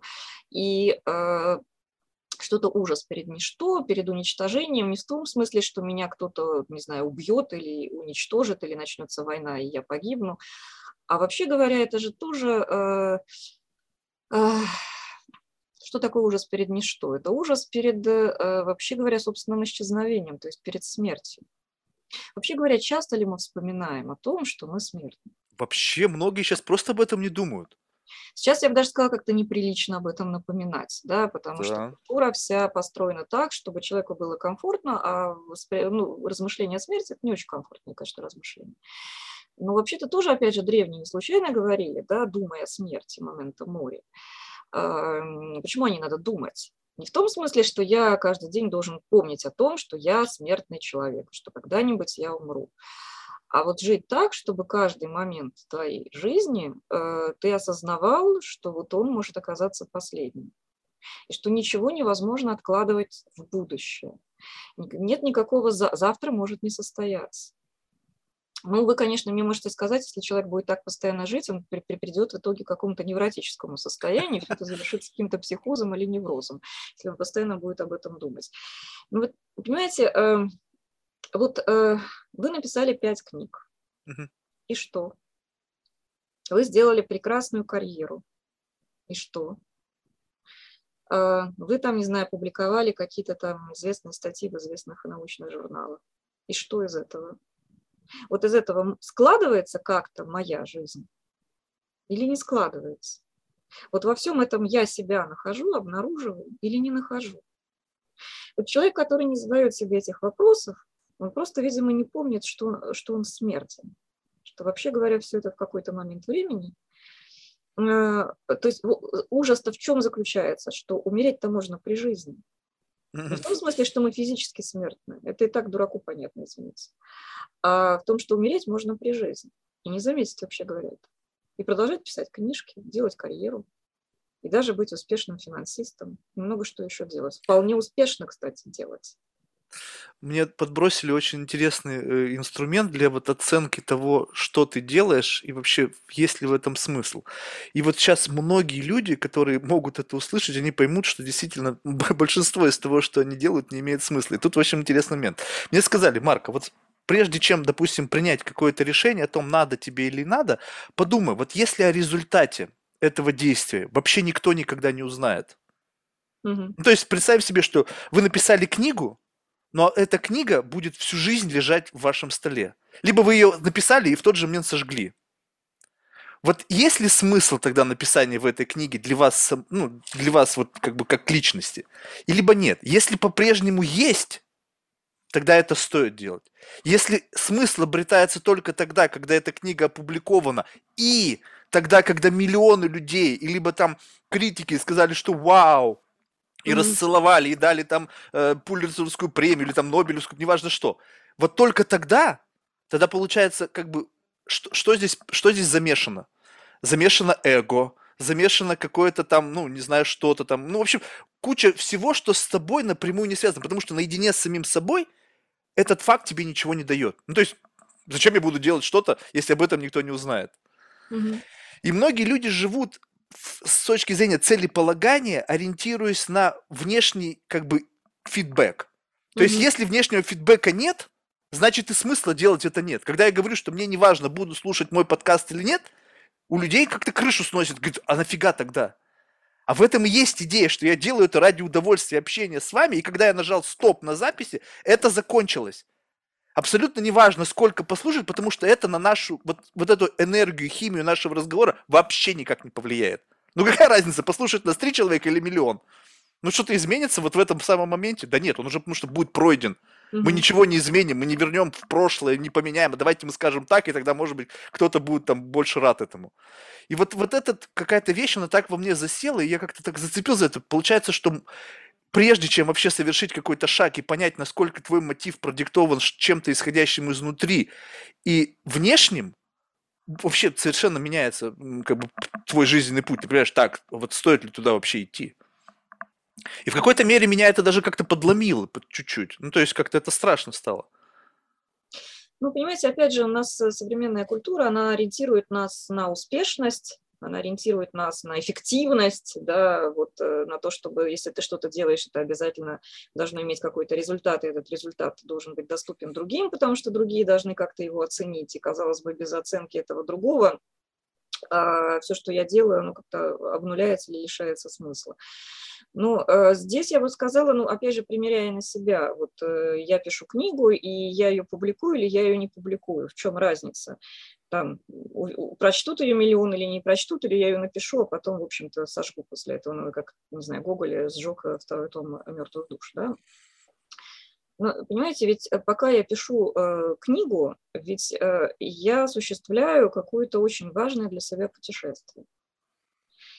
И это путешествие для меня, безусловно, имеет большое значение. Я меняюсь, я что-то проделываю с собой.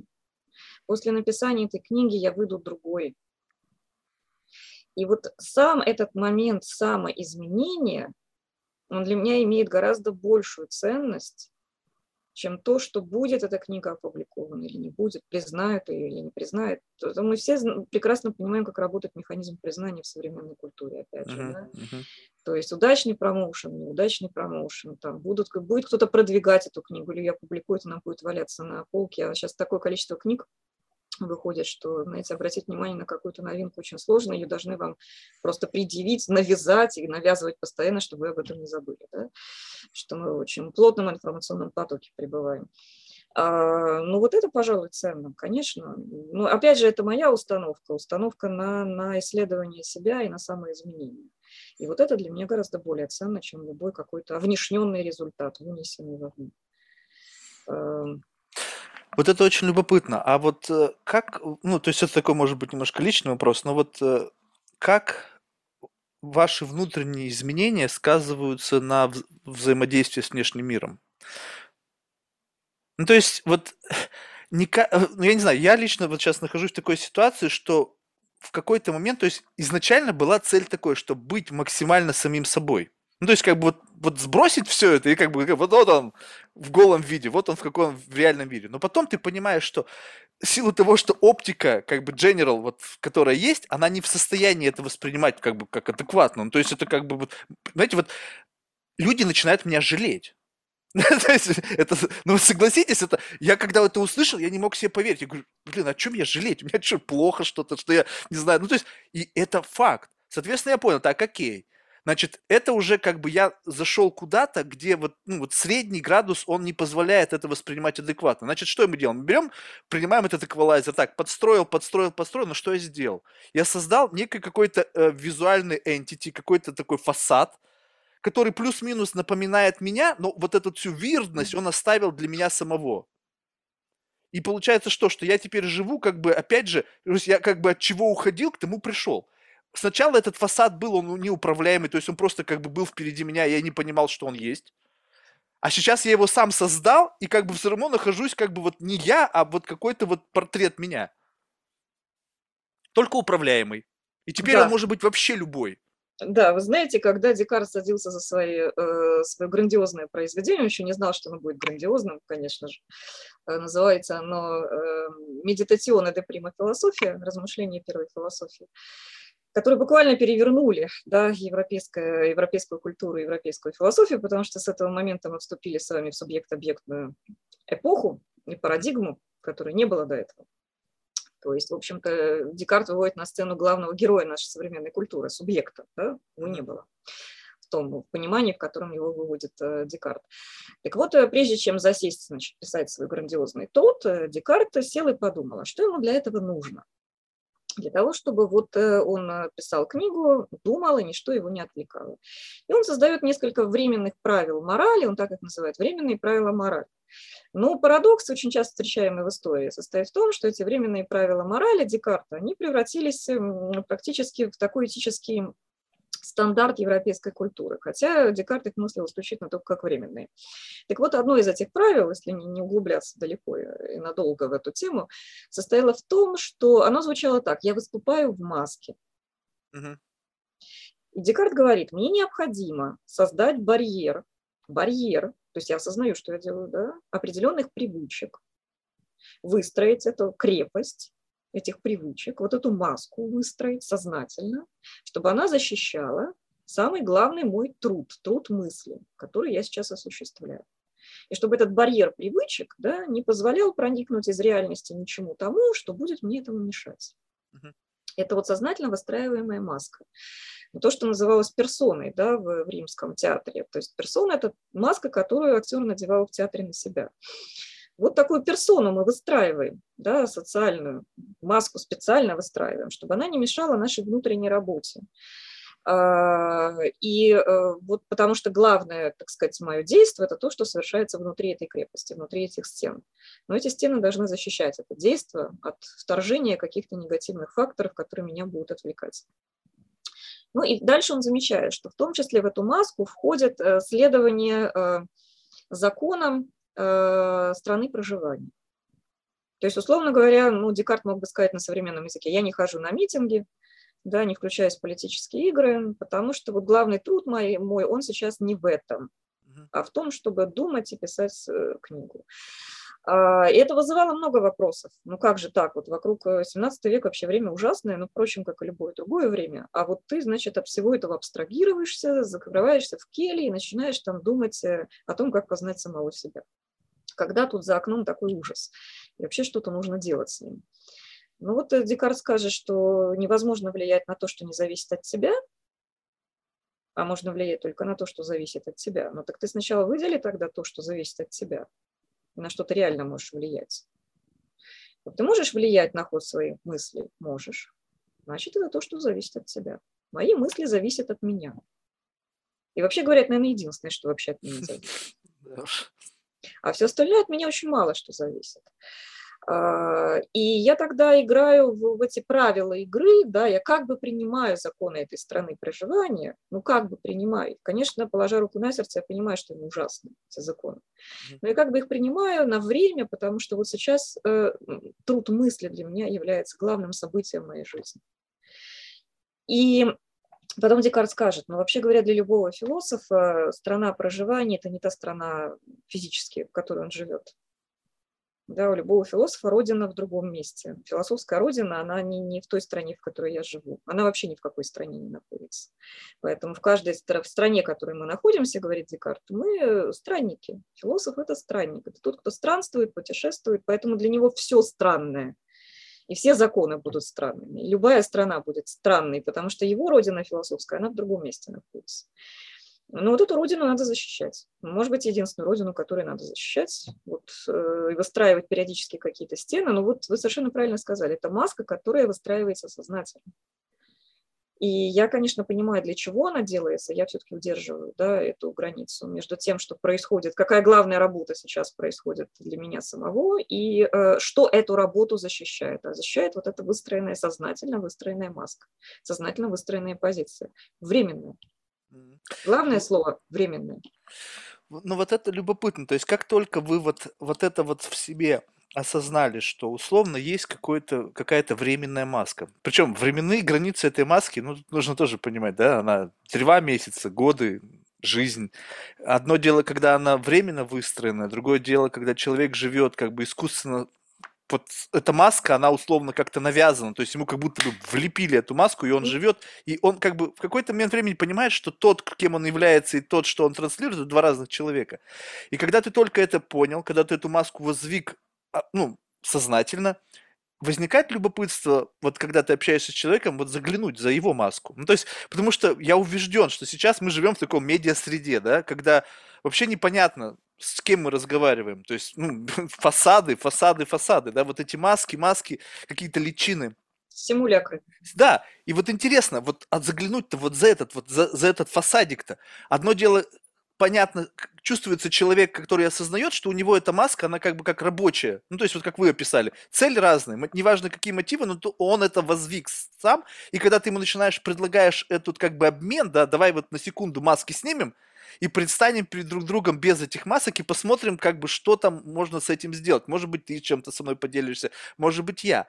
А с другими людьми, когда ты начинаешь туда лезть, это как бы, с одной стороны, момент пробуждения, когда люди начинают диссоциировать себя с той маской, которую они каким-то образом сжились, и ты смотрят на себя, и говорят, окей, да, это не я, и вот это путешествие вот в мир за масок является для вас чем-то, каким-то вот, ну, не знаю, там, хобби, либо просто любопытство какое-то вызывает, либо это вы просто признаете, но на это нет совершенно времени, и как бы, вот как путешествие вот такое вот не рассматриваете?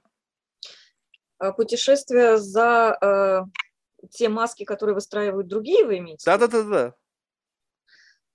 Ну, вы знаете, это может быть очень увлекательным путешествием, напротив, это как раз очень интересно, да, все-таки обнаружить э, вот это ядро в человеке, да, минуя всякие маски, посмотреть поверх этих масок. Ну вот здесь я вот сейчас теряюсь, в какую сторону пойти, чтобы это объяснить, этот интерес, потому что здесь есть развилка определенная. Ну, э, наверное, пойду по этому пути. Вот э, феноменология, когда она возникла, она возникла именно как метод, первую очередь метод. Это не система и не догма, то есть это не такая система, которую я могу вам рассказать, вы, так сказать, воспримете и понесете дальше. Да? Uh-huh, uh-huh. Это метод, который надо тренировать, поэтому феноменология имеет очень большой практический заряд. И именно благодаря этому большому практическому заряду, заложенному в феноменологии, она оказалась очень востребована в психиатрии и психотерапии. Вот. Собственно, фенологический метод, как он применяется в психотерапии, положил начало такой фенологически ориентированной психотерапии. И вот это как раз то, чем я тоже занимаюсь и провожу супервизии, и как раз что мне очень интересно, когда вот психотерапевты приносят на рассмотрение какие-то сложные случаи, мы разбираем этот случай, супервизия в этом и состоит, да, разбор случая. И вот психотерапевт комментирует свое затруднение, вот у него такой клиент, он с ним давно работает, и вот они работали так-то и так-то, и ничего не получается, у клиента есть запрос, но не удается этот запрос реализовать, и вот я в такой-то затруднительной ситуации.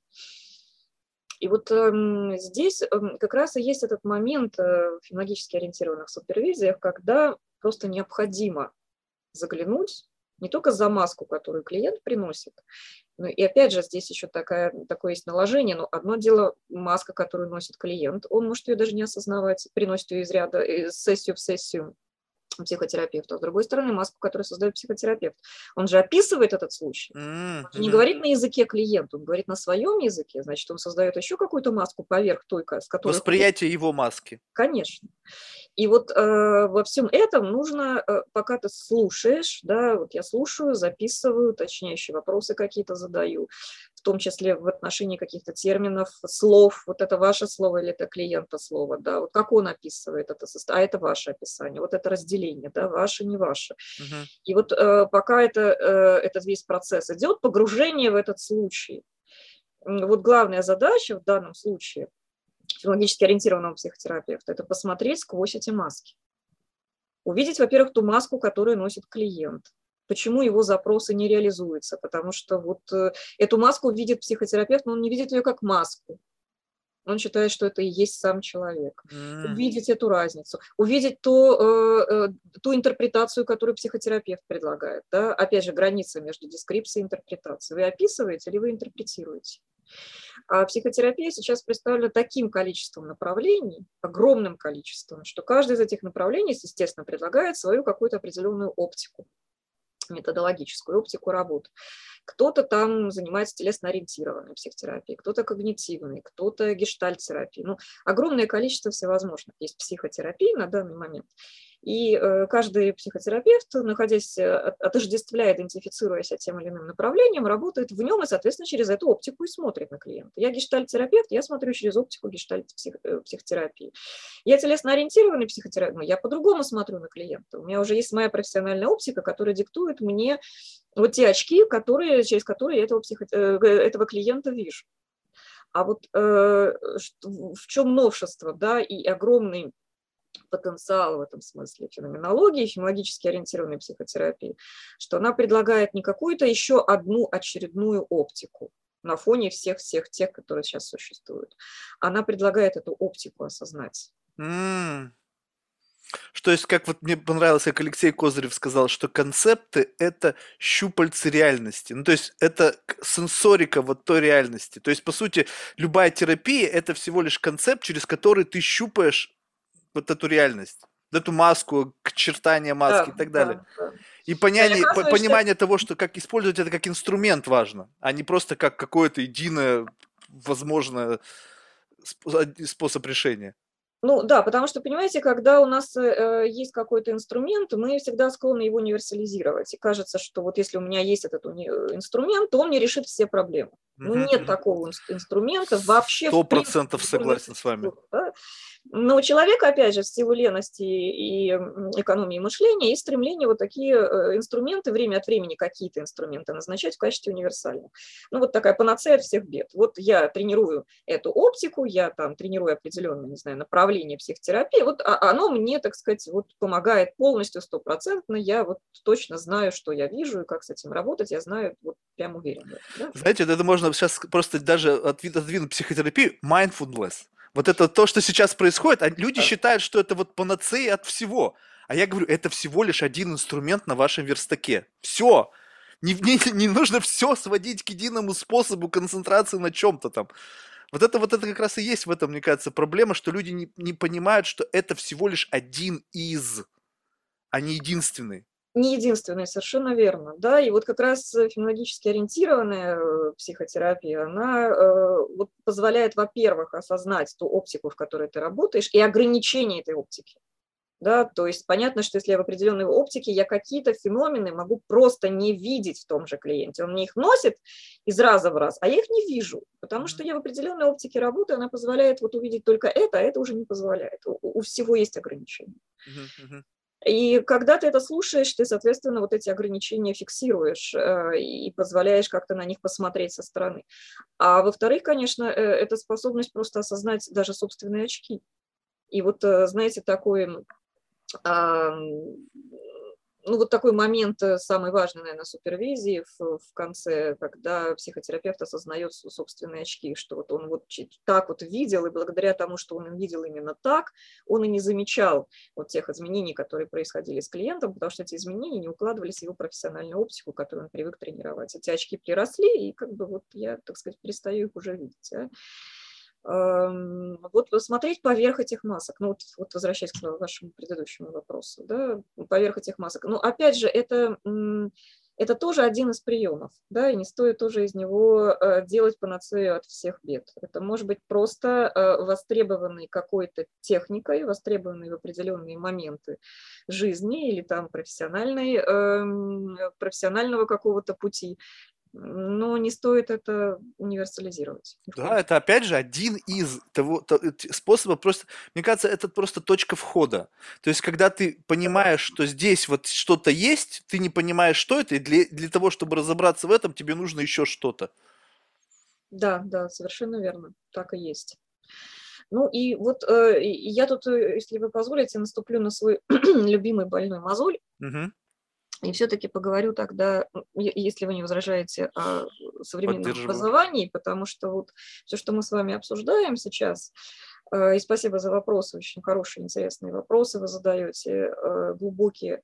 Ведь, э, в общем-то, вот это непонимание, которое вы описывали, а вы, заметили, если, может быть, что у вас очень часто в ваших вопросах вы фиксировались на непонимании других людей. Вы что-то делаете, вас не понимают. Вы что-то mm-hmm. делаете, вас не принимают. Вы что-то делаете, считаете это самодостаточным, другие это не считают. Да? Через такое сопротивление среды вы очень многие вопросы ставите. Mm-hmm.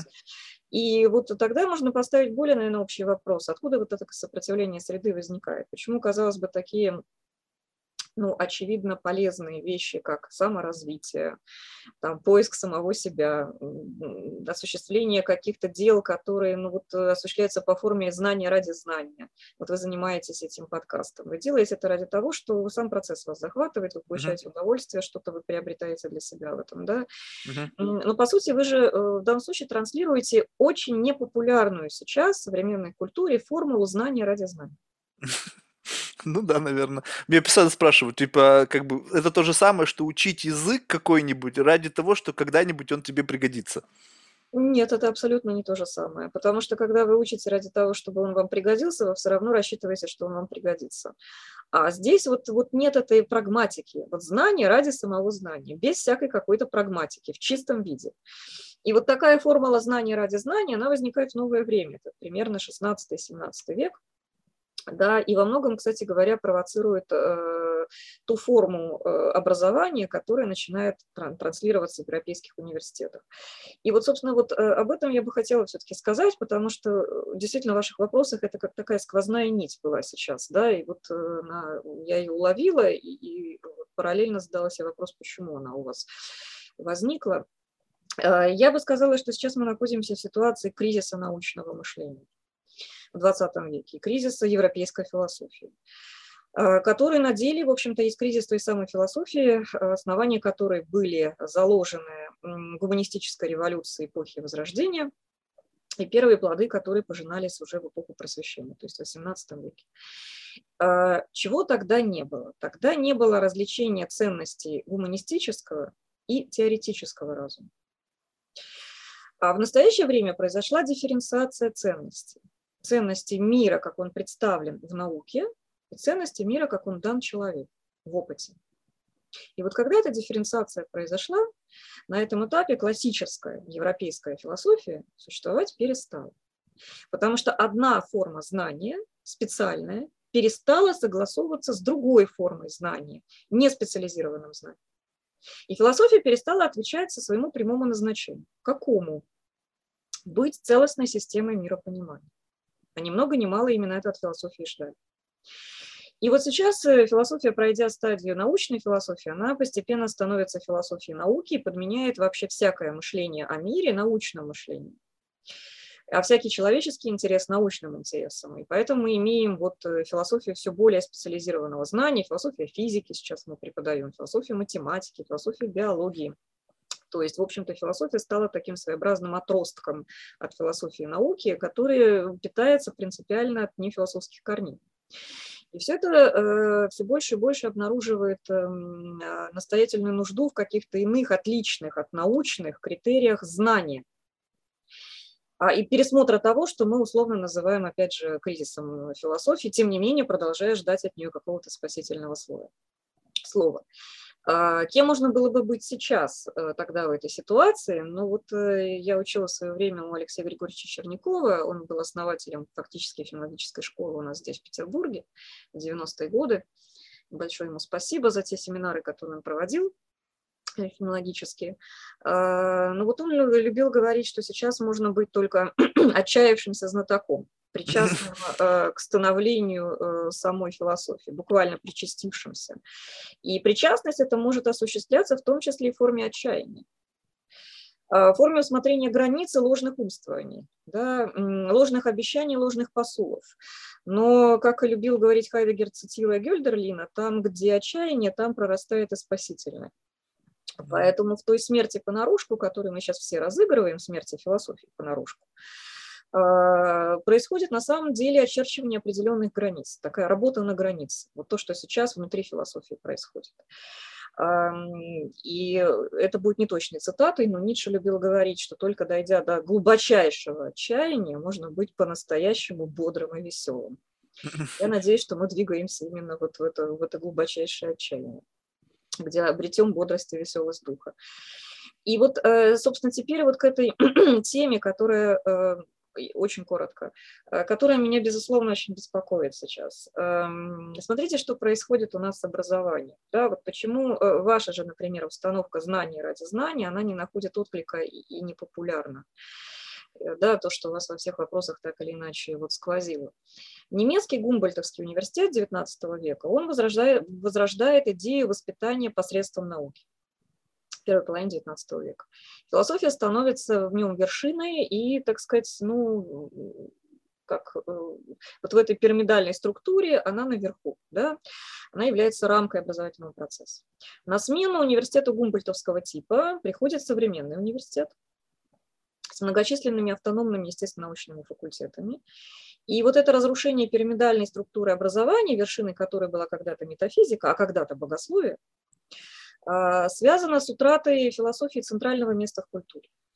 И вообще говорит, говорит в том числе о децентрировании культуры как таковой, потому что сама возможность центра уже свидетельствует об определенной однородности культурного поля. Она очевидным образом утрачена сейчас. Наследство философии разделили между собой огромное количество частных наук, и в современном мире их число множится. Даже внутри каждой науки происходит постоянное дисциплинарное дробление. И про это вам скажет любой ученый. Uh-huh. Да? Так что даже самые талантливые ученые, они не в состоянии сейчас удерживать в поле зрения содержание даже одной дисциплины за счет вот этого постоянного дробления. Но что самая, так сказать, самая большая мутация, которая бросается в глаза, что умерла идея пайдеи. Воспитание человека, человеческого всего. На смену ей пришла необходимость, кстати говоря, той же самой наукой взросшенная, э, подготовки специалистов для. То есть задача достижения полноты человеческого в человеке полностью исчезла из сферы светского образования в современных университетах. Ну, эм, и философия, конечно, во, все, во, всей, э, во всем этом процессе, она перестала быть э, таким континентом, каким она раньше была, она превратилась в один из островов, при этом не самый процветающий, надо сказать, архипелагом многообразных духовных, интеллектуальных и культурных затей. Она стала такой затеей. Mm. В последнее время очень часто э, становится модным популяризировать философию. Вот я здесь выступлю отчасти против этого, а, против популяризации, против снижения планки против перевода сложных философских проблем на какой-то такой доступный э, язык, э, который в переводе, мы в переводе всегда теряем очень много, да, и, и такой перевод э, обрекает, наверное, философию на то, что она становится каким-то, да, какой-то очередной затеей она становится, да, Вот в 2011 году мы проводили круглый стол э, в университете, посвященный кризису образования. Как раз-таки на этом круглом столе был один мой коллега из Ростова-на-Дону, Роман Громов, светлая ему память, к сожалению, уже не с нами. И вот э, Роман тогда высказал идею, которая мне чрезвычайно близка. Он сказал, что академическая философия должна быть по определению неинтересной. И уже во всяком случае не занимательной и нередкой точно. И вот это те проблемы, с которыми мы сейчас в университете сталкиваемся, да, это нехватка, не нехватка каких-то оригинальных идей. Нет, как раз у нас сейчас каждый второй пытается быть оригинальным. А наша проблема, с которой мы сталкиваемся, проблема в том числе академической философии в нашей стране, Хотя здесь, наверное, даже не, не только Россию можно иметь в виду. Это нехватка каких-то общепризнанных норм и стандартов работы. Вот в чем мы испытываем реальный дефицит. И мы во многом живем на такой постсоветской э, инерции. И вот величайшее как раз завоевание феноменологии, да, наследие феноменологической традиции, оно состоит в том, что это редкое направление философии, в том числе и в отечественной философии, да, где действительно состоялась дисциплинарная история, где мы имеем дело с дисциплиной в строгом смысле этого слова. И вот э, э, сейчас тот процесс э, либерализации и коммерциализации образования, в котором мы все вовлечены, вот когда я делала универ... программу магистрскую, мне давали такие установки. Написать так, чтобы это привлекало как можно больше абитуриентов, чтобы это было... Чтобы это было интересно. Интересным, да. Академическая философия не должна быть интересной. И не может быть. И не может быть, да. Эм, Но ну вот нужно так вот как-то, чтобы вот привлекательно это было, какие-то редкие идеи обязательно напишите в анонсе, чтобы вот что-то редкое, интересное такое вот никем еще не сказанное. Так вы сначала продумайте то, что уже сказано. Вот на это может уйти вся жизнь, да, прежде чем изобретать какие-то редкие идеи, э, ну и опять же, они же должны какие-то корни иметь. Вот это э, процесс этот коммерциализации образования, он приводит к тому, что если мы не будем прибегать к каким-то специальным практикам сохранения профессионального образа жизни, то границы, разделяющие, извините, шарлатанство и науку, они будут размываться и дальше. Чем дальше, тем больше. Университет сейчас хочет давать междисциплинарное образование, да, и междисциплинарность – это главная ставка любого университета и главная привлекательность его в тех программах, которые он предлагает. Но сейчас как раз современный университет сталкивается с тем, с чем когда-то столкнулся Гумбольтовский университет. Как только представляется свобода различным программам и факультетам, философия становится в этих программах непопулярной. Вот как можно тогда получить комплексное образование, не только специализированное? Да? Как возможен тогда баланс между строгой научностью и разнообразием междисциплинарных практик, э, которые сейчас стали таким основным трендом всех, всех э, европейских и не только да, университетов? И здесь, конечно, невозможно еще не учитывать ситуацию так называемого антропологического кризиса, главным как раз э, признаком, извините, на мой взгляд, которого является ставка на эффективность востребован э, совершенно новый тип человека, э, который умеет оперировать знаниями. Не жить ими, да, не уважать их, не проживать их, а оперировать знаниями. Угу. Классическое образование, э, которое мы потеряли, да, кроме прочего, оно было очень тесно связано с развитием памяти. Человек, который заявляет себя современным, он ничего не хочет заучивать. Я по своим студентам это вижу он всем хочет оперировать. Да, зачем мне заучивать столько слов сложных, дат или фактов, когда я могу э, одним кликом пальца в Гугле это все, так сказать, вот, получить и узнать.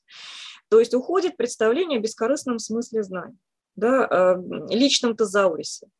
И вот это, мне кажется, как раз ну, такая главная, наверное, проблема нашего образования, потому что нас учат всему, чему только не, нас учат быть специалистом для вот э, тем, кто потом будет обслуживать большую государственную машину, да, винтиком э, этой машины будет, но нас не учат быть человеком. Знаете, как у меня это выглядит в голове? Вот просто общаясь с людьми разного поколения, я просто представлю себе, что вот весь объем человеческих знаний, он выглядит как в виде некого пазла. То есть, если ты открыл максимальное количество пазлов, то ты видишь картину целиком. Сейчас образование такое, что картина с пазлами точно такая же, но она перевернута. и у тебя есть четкая инструкция, куда нужно ткнуть, чтобы перевернуть отдельный пазлик, чтобы он стал видимым.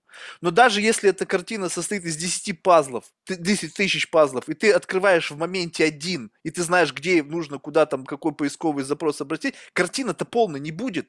Ну, то есть, не, не держа в голове вот эту величину всего концепта, ты не можешь видеть, ты видишь вот через какую-то там, не знаю, замочную скважину. Ну да, совершенно верно. Получается, что мы, э, образование университетское нас учит осваивать какие-то отдельные пазлы, но оно не, оно не учит видеть связи между ними, и оно не учит видеть целое. Mm-hmm. Вот то, чему не учит точно современное образование, оно не учит видеть мир как целое. А это как раз и была когда-то задача философии. Вот создавать такую целостную картину мира. Эм, понимаете, парадокс состоит в том, что э, даже если мы об этом не знаем и не догадываемся, мы все равно живем в целом мире и действуем в целом мире. Понятно. Не в этих фрагментах реальности, которые мы знаем, или о которых у нас есть какое-то представление или какое-то знание, но даже поверхностное. Мы все равно живем в целом мире. И вот эту целостность, да, мы, наверное, и должны осмыслять. Но только вопрос, как? Изнутри какой-то частной науки это сделать довольно сложно. И вот, собственно, задача философии, почему она и была на вершине этой пирамиды образовательной в классическом университете. Вот, вот в этом ее задача и состояла, да, чтобы э, учить видеть связи и вот эти отдельные фрагменты, отдельные пазлы связывать в целое представление. Вот это и было функцией философии в университете вот я так себе вот это, знаете, нафантазировал. Опять же, какая-то странная мысль. Я по посмотрел, ну, то есть, как бы в желании максимально приблизиться к картинке, чтобы была, ну, то есть, максимально полная. То есть, посвятить свою жизнь каждой из отдельных дисциплин невозможно. То есть, у нас жизнь ограничена. Но у меня в голове родилась такая идея, она тоже, конечно, очень странная, что представим себе, что человек, занимаясь какой-то отдельной дисциплиной, тратя годы жизни, в какой-то момент времени, ну, как бы все равно из большего ты приходишь к чему-то очень маленькому. Ну, то есть в какой-то момент приходит осознание вот, вот всего чего-то, какая-то квинтэссенция знания, она упирается во что-то очень маленькое, имеющее гигантскую корневую систему. Угу. И если попытаться с человеком настроиться на разговор таким образом, чтобы он тебе смог объяснить вот это маленькое, как бы имея в виду вот эту всю корневую систему, но у меня этой корневой системы нет, он мне передает только вот плод, условно, вот какой-то. И у меня есть очень, хоть и поверхностное, но то есть я ничего сам руками сделать не могу. Я не могу написать формулу, я не могу не создать какое-то новое открытие. Но какой-то привкус, вот послевкусие того, что ты потратил всю жизнь, у меня в голове остается. И поэтому в следующий раз, когда я чего-то коснусь, это послевкусие позволит мне видеть больше, чем человек, не имеющий этого послевкусия в принципе. Вот как-то так. Ну да, я здесь с вами совершенно соглашусь, да. И, и, наверное, может быть, даже тогда продолжить, если вы позволите вашу мысль, опять же, в свою сторону, да, тогда вот э, чем может заниматься философия, она может заниматься такой эсхатологией, то есть связывание концов с концами. Uh-huh, uh-huh вклеивание мира, собирание его, которое есть одновременно и собирание, кстати, себя, потому что когда мы собираем мир, мы и себя собираем.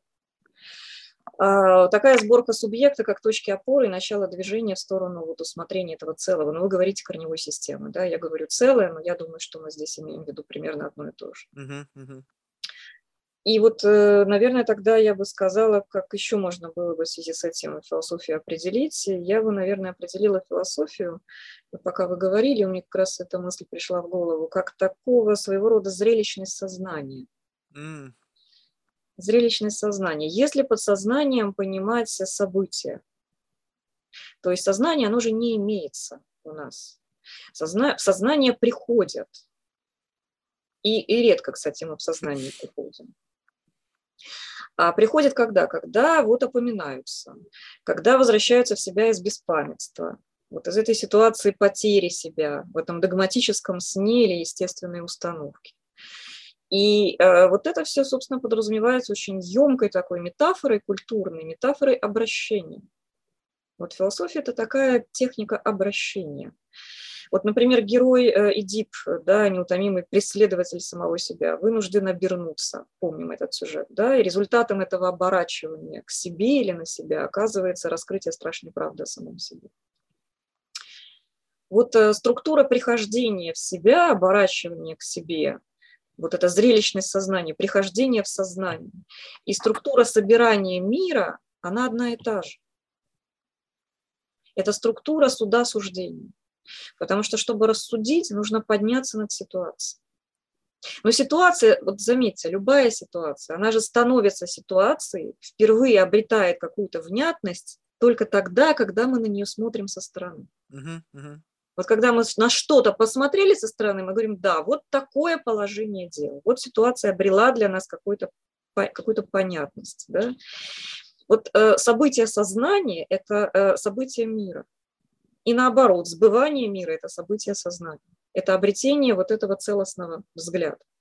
Но сама структура вот любого события, она не видна тому, кто ее проживает, потому что она не идентифицируема изнутри этого события. Но это, к слову, к слову подтверждается и семиотикой, и логикой, потому что парадоксы части и целого как раз и обуславлены тем, что код э, не идентифицируется изнутри системы, да, mm-hmm. который он делает системой. Чтобы знать, из каких системных э, частей состоит целое, нужно иметь представление о целом как о системе, составленной из таких-то частей, да, собранных в таком-то порядке. То есть нужен сторонний наблюдатель. Опять же, да, мы возвращаемся к тому, с чего начали. А как стать сторонним наблюдателем самого себя? Если прихождение в сознание, вообще-то, есть расставание с собой прежним.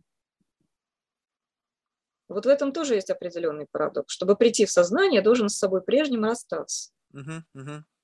Когда я мыслю себя мыслящим, что-то, а, то предметом моего мышления выступает не только то, что именно я мыслю, но само мышление, сам э, образ ума выступает у меня предметом моего мышления сейчас. Я могу мыслить кружку, а могу мыслить то, как я мыслю кружку. Uh-huh, uh-huh. И тут будут разные предметы. В первом случае я мыслю кружку, а во втором смысле, во втором случае я наблюдаю за самим процессом мышления. Так вот, э, рефлексия вот по этому поводу, э, да, по поводу своего собственного мышления, в котором, кстати говоря, и происходит событие понимания. Вот здесь и происходит событие понимания. Не когда я мыслю кружку или мыслю другого человека, а когда я мыслю то, как я мыслю другого. Это есть событие понимания. И рефлексия, э, мы называем сейчас это рефлексия, когда это называлось это обращением. Mm. Э, то сейчас под рефлексией больше понимается, наверное, что-то такое, может быть, более банальное, как размышление над какой-то философской проблемой или вообще на размышление над какой-то проблемой. Например, над пресловутой загадкой человеческого «я». Но не об этом, например, говорит нам Платон или Аристотель, или там Августин, или даже тот же Декарт. Да, вот, когда Платон в том же диалоге Алкивиад говорит э, Алкивиаду, ты обратись на самого себя. Он так и говорит, обратись, оглянись на самого себя позаботься о самом себе. А, вот тогда ты научишься азам науки правления, что по-гречески называлось кибернетикой. Управление чем или кем? В первую очередь говорит Сократ собой. Кибернетика – это наука управления собой. А потом уже другими государствами, чем-либо еще. Вот одним словом, без этого странного философского обращения мы собой-то и не являемся. Совершенно верно. Я когда это осознал, это был для меня какой-то некий ужас. Я осознал себя в виде некого такого набора пазлов, ой, нет, кубиков Лего, которые, допустим, они как-то соста- составили какую-то фигурку, но внутри этой фигурки какой-то один единственный кубик красный, а все остальные, допустим, синий. И вот этот единственный кубик красный – это я, а все остальное – это какой-то вот такой экзоскелет какого-то вот той реальности, в которой я живу. И когда ты это говоришь, насколько в том, что говорю сейчас я – это я, не, не у всех людей как-то в голове ну, возникает какое-то вот, ну, вот понимание вот этого. То есть вот вообще вот сейчас вот транслирует эту мысль кто?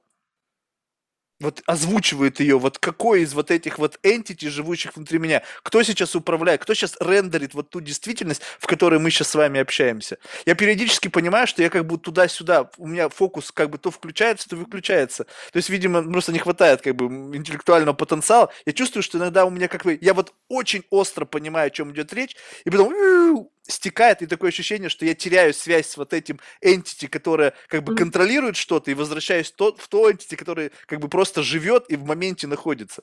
И вот это любопытно. И чем дольше ты в состоянии удерживать вот этот вот мост, чем... И вот эта мышца какая-то, ну я прям чувствую, что это мышца. И я чувствую, что она, ее можно прокачивать. И я не знаю, вот когда ты об этом говоришь с людьми, такое ощущение, что ну как то на другом языке разговариваешь с человеком. Он не чувствует, что вот это есть какая-то тренировка. Я понимаю, как качать мышцы там бедра или там бицепса, либо там... Почему? Ну как тебе же говорят, прокачивать эмпатию. Ведь как-то с этим мы сошлись, Угу. Что получается, что можно как-то прокачать эмпатию, то почему нельзя прокачать это? То есть как-то мы живем в мире двойных стандартов. Это можно, это нельзя. А мне кажется, что если можно что-то на эмоциональном уровне прокачивать, то и все остальное, что относится к миру эмоций, восприятия, тоже можно прокачивать.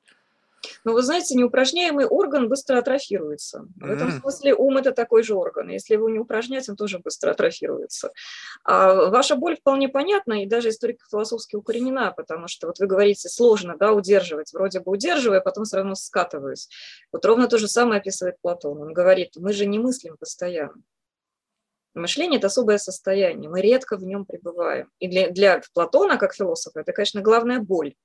Да, вот я бы, может быть, и не хотела бы пребывать в этом компоте моего сознания, да, повседневном. Я бы, может быть, хотела бы постоянно мыслить, но не получается постоянно мыслить, потому что это требует огромного усилия.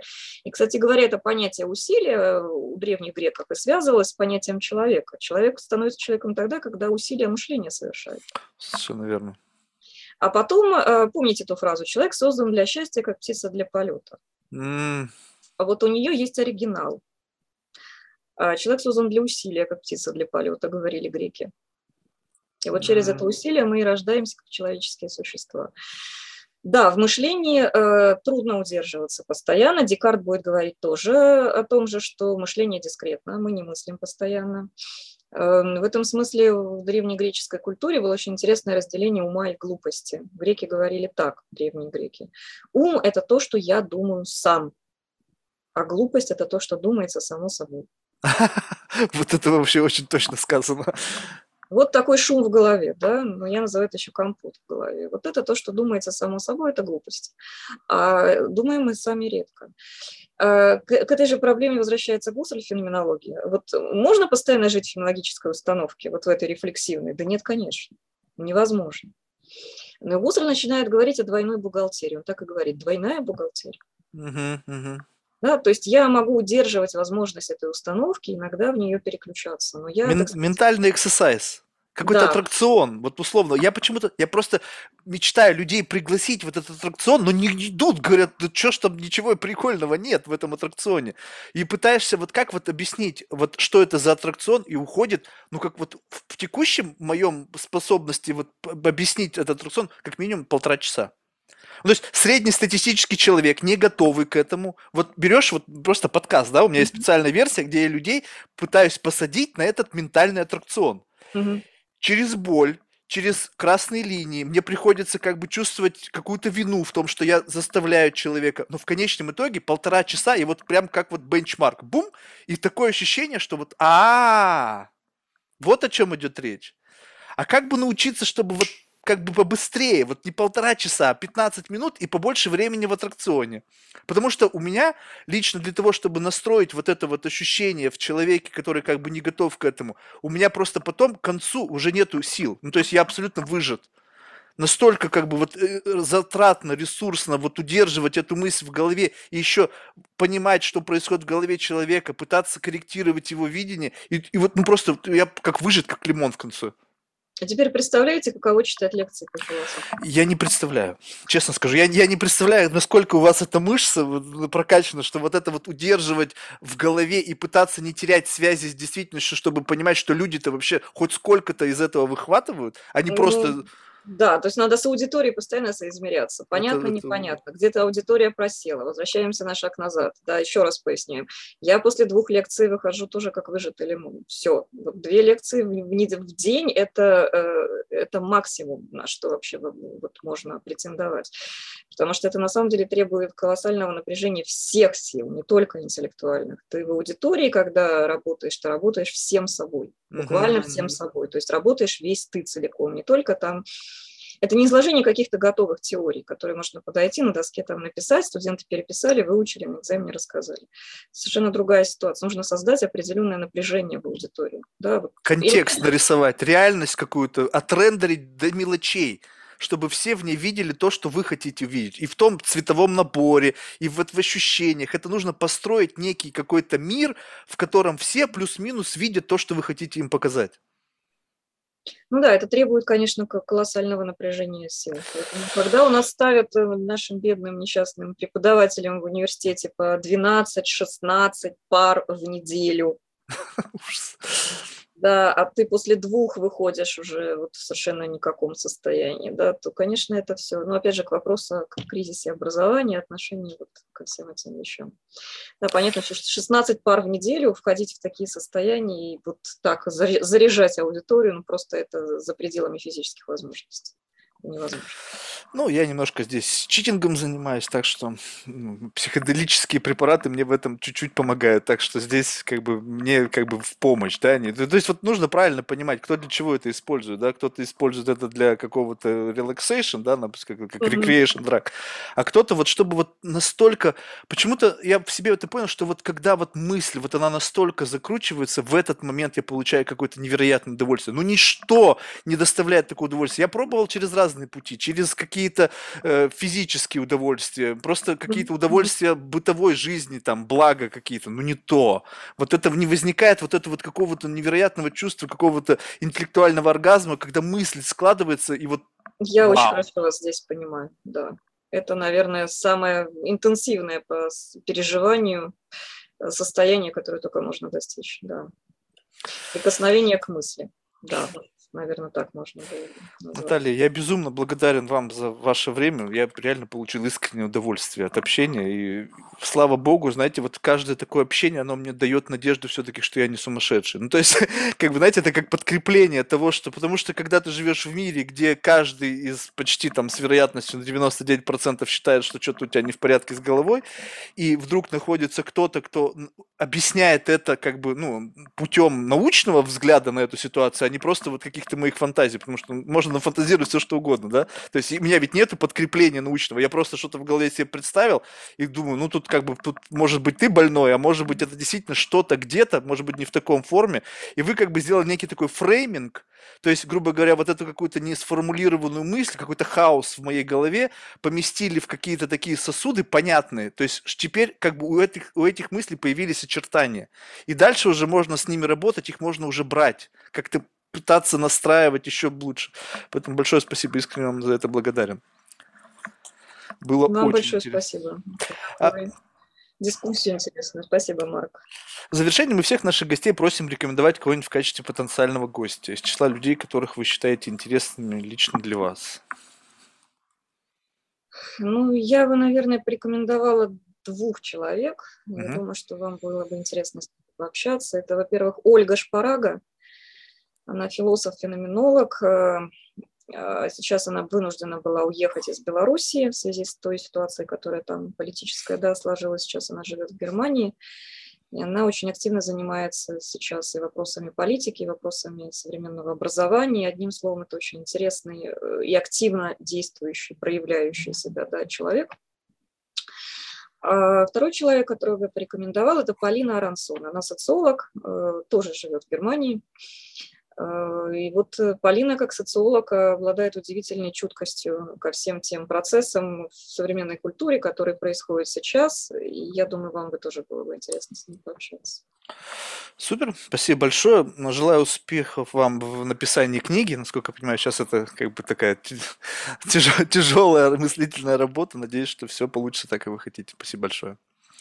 Все. До свидания. И вам спасибо. Успехов. До свидания. До свидания.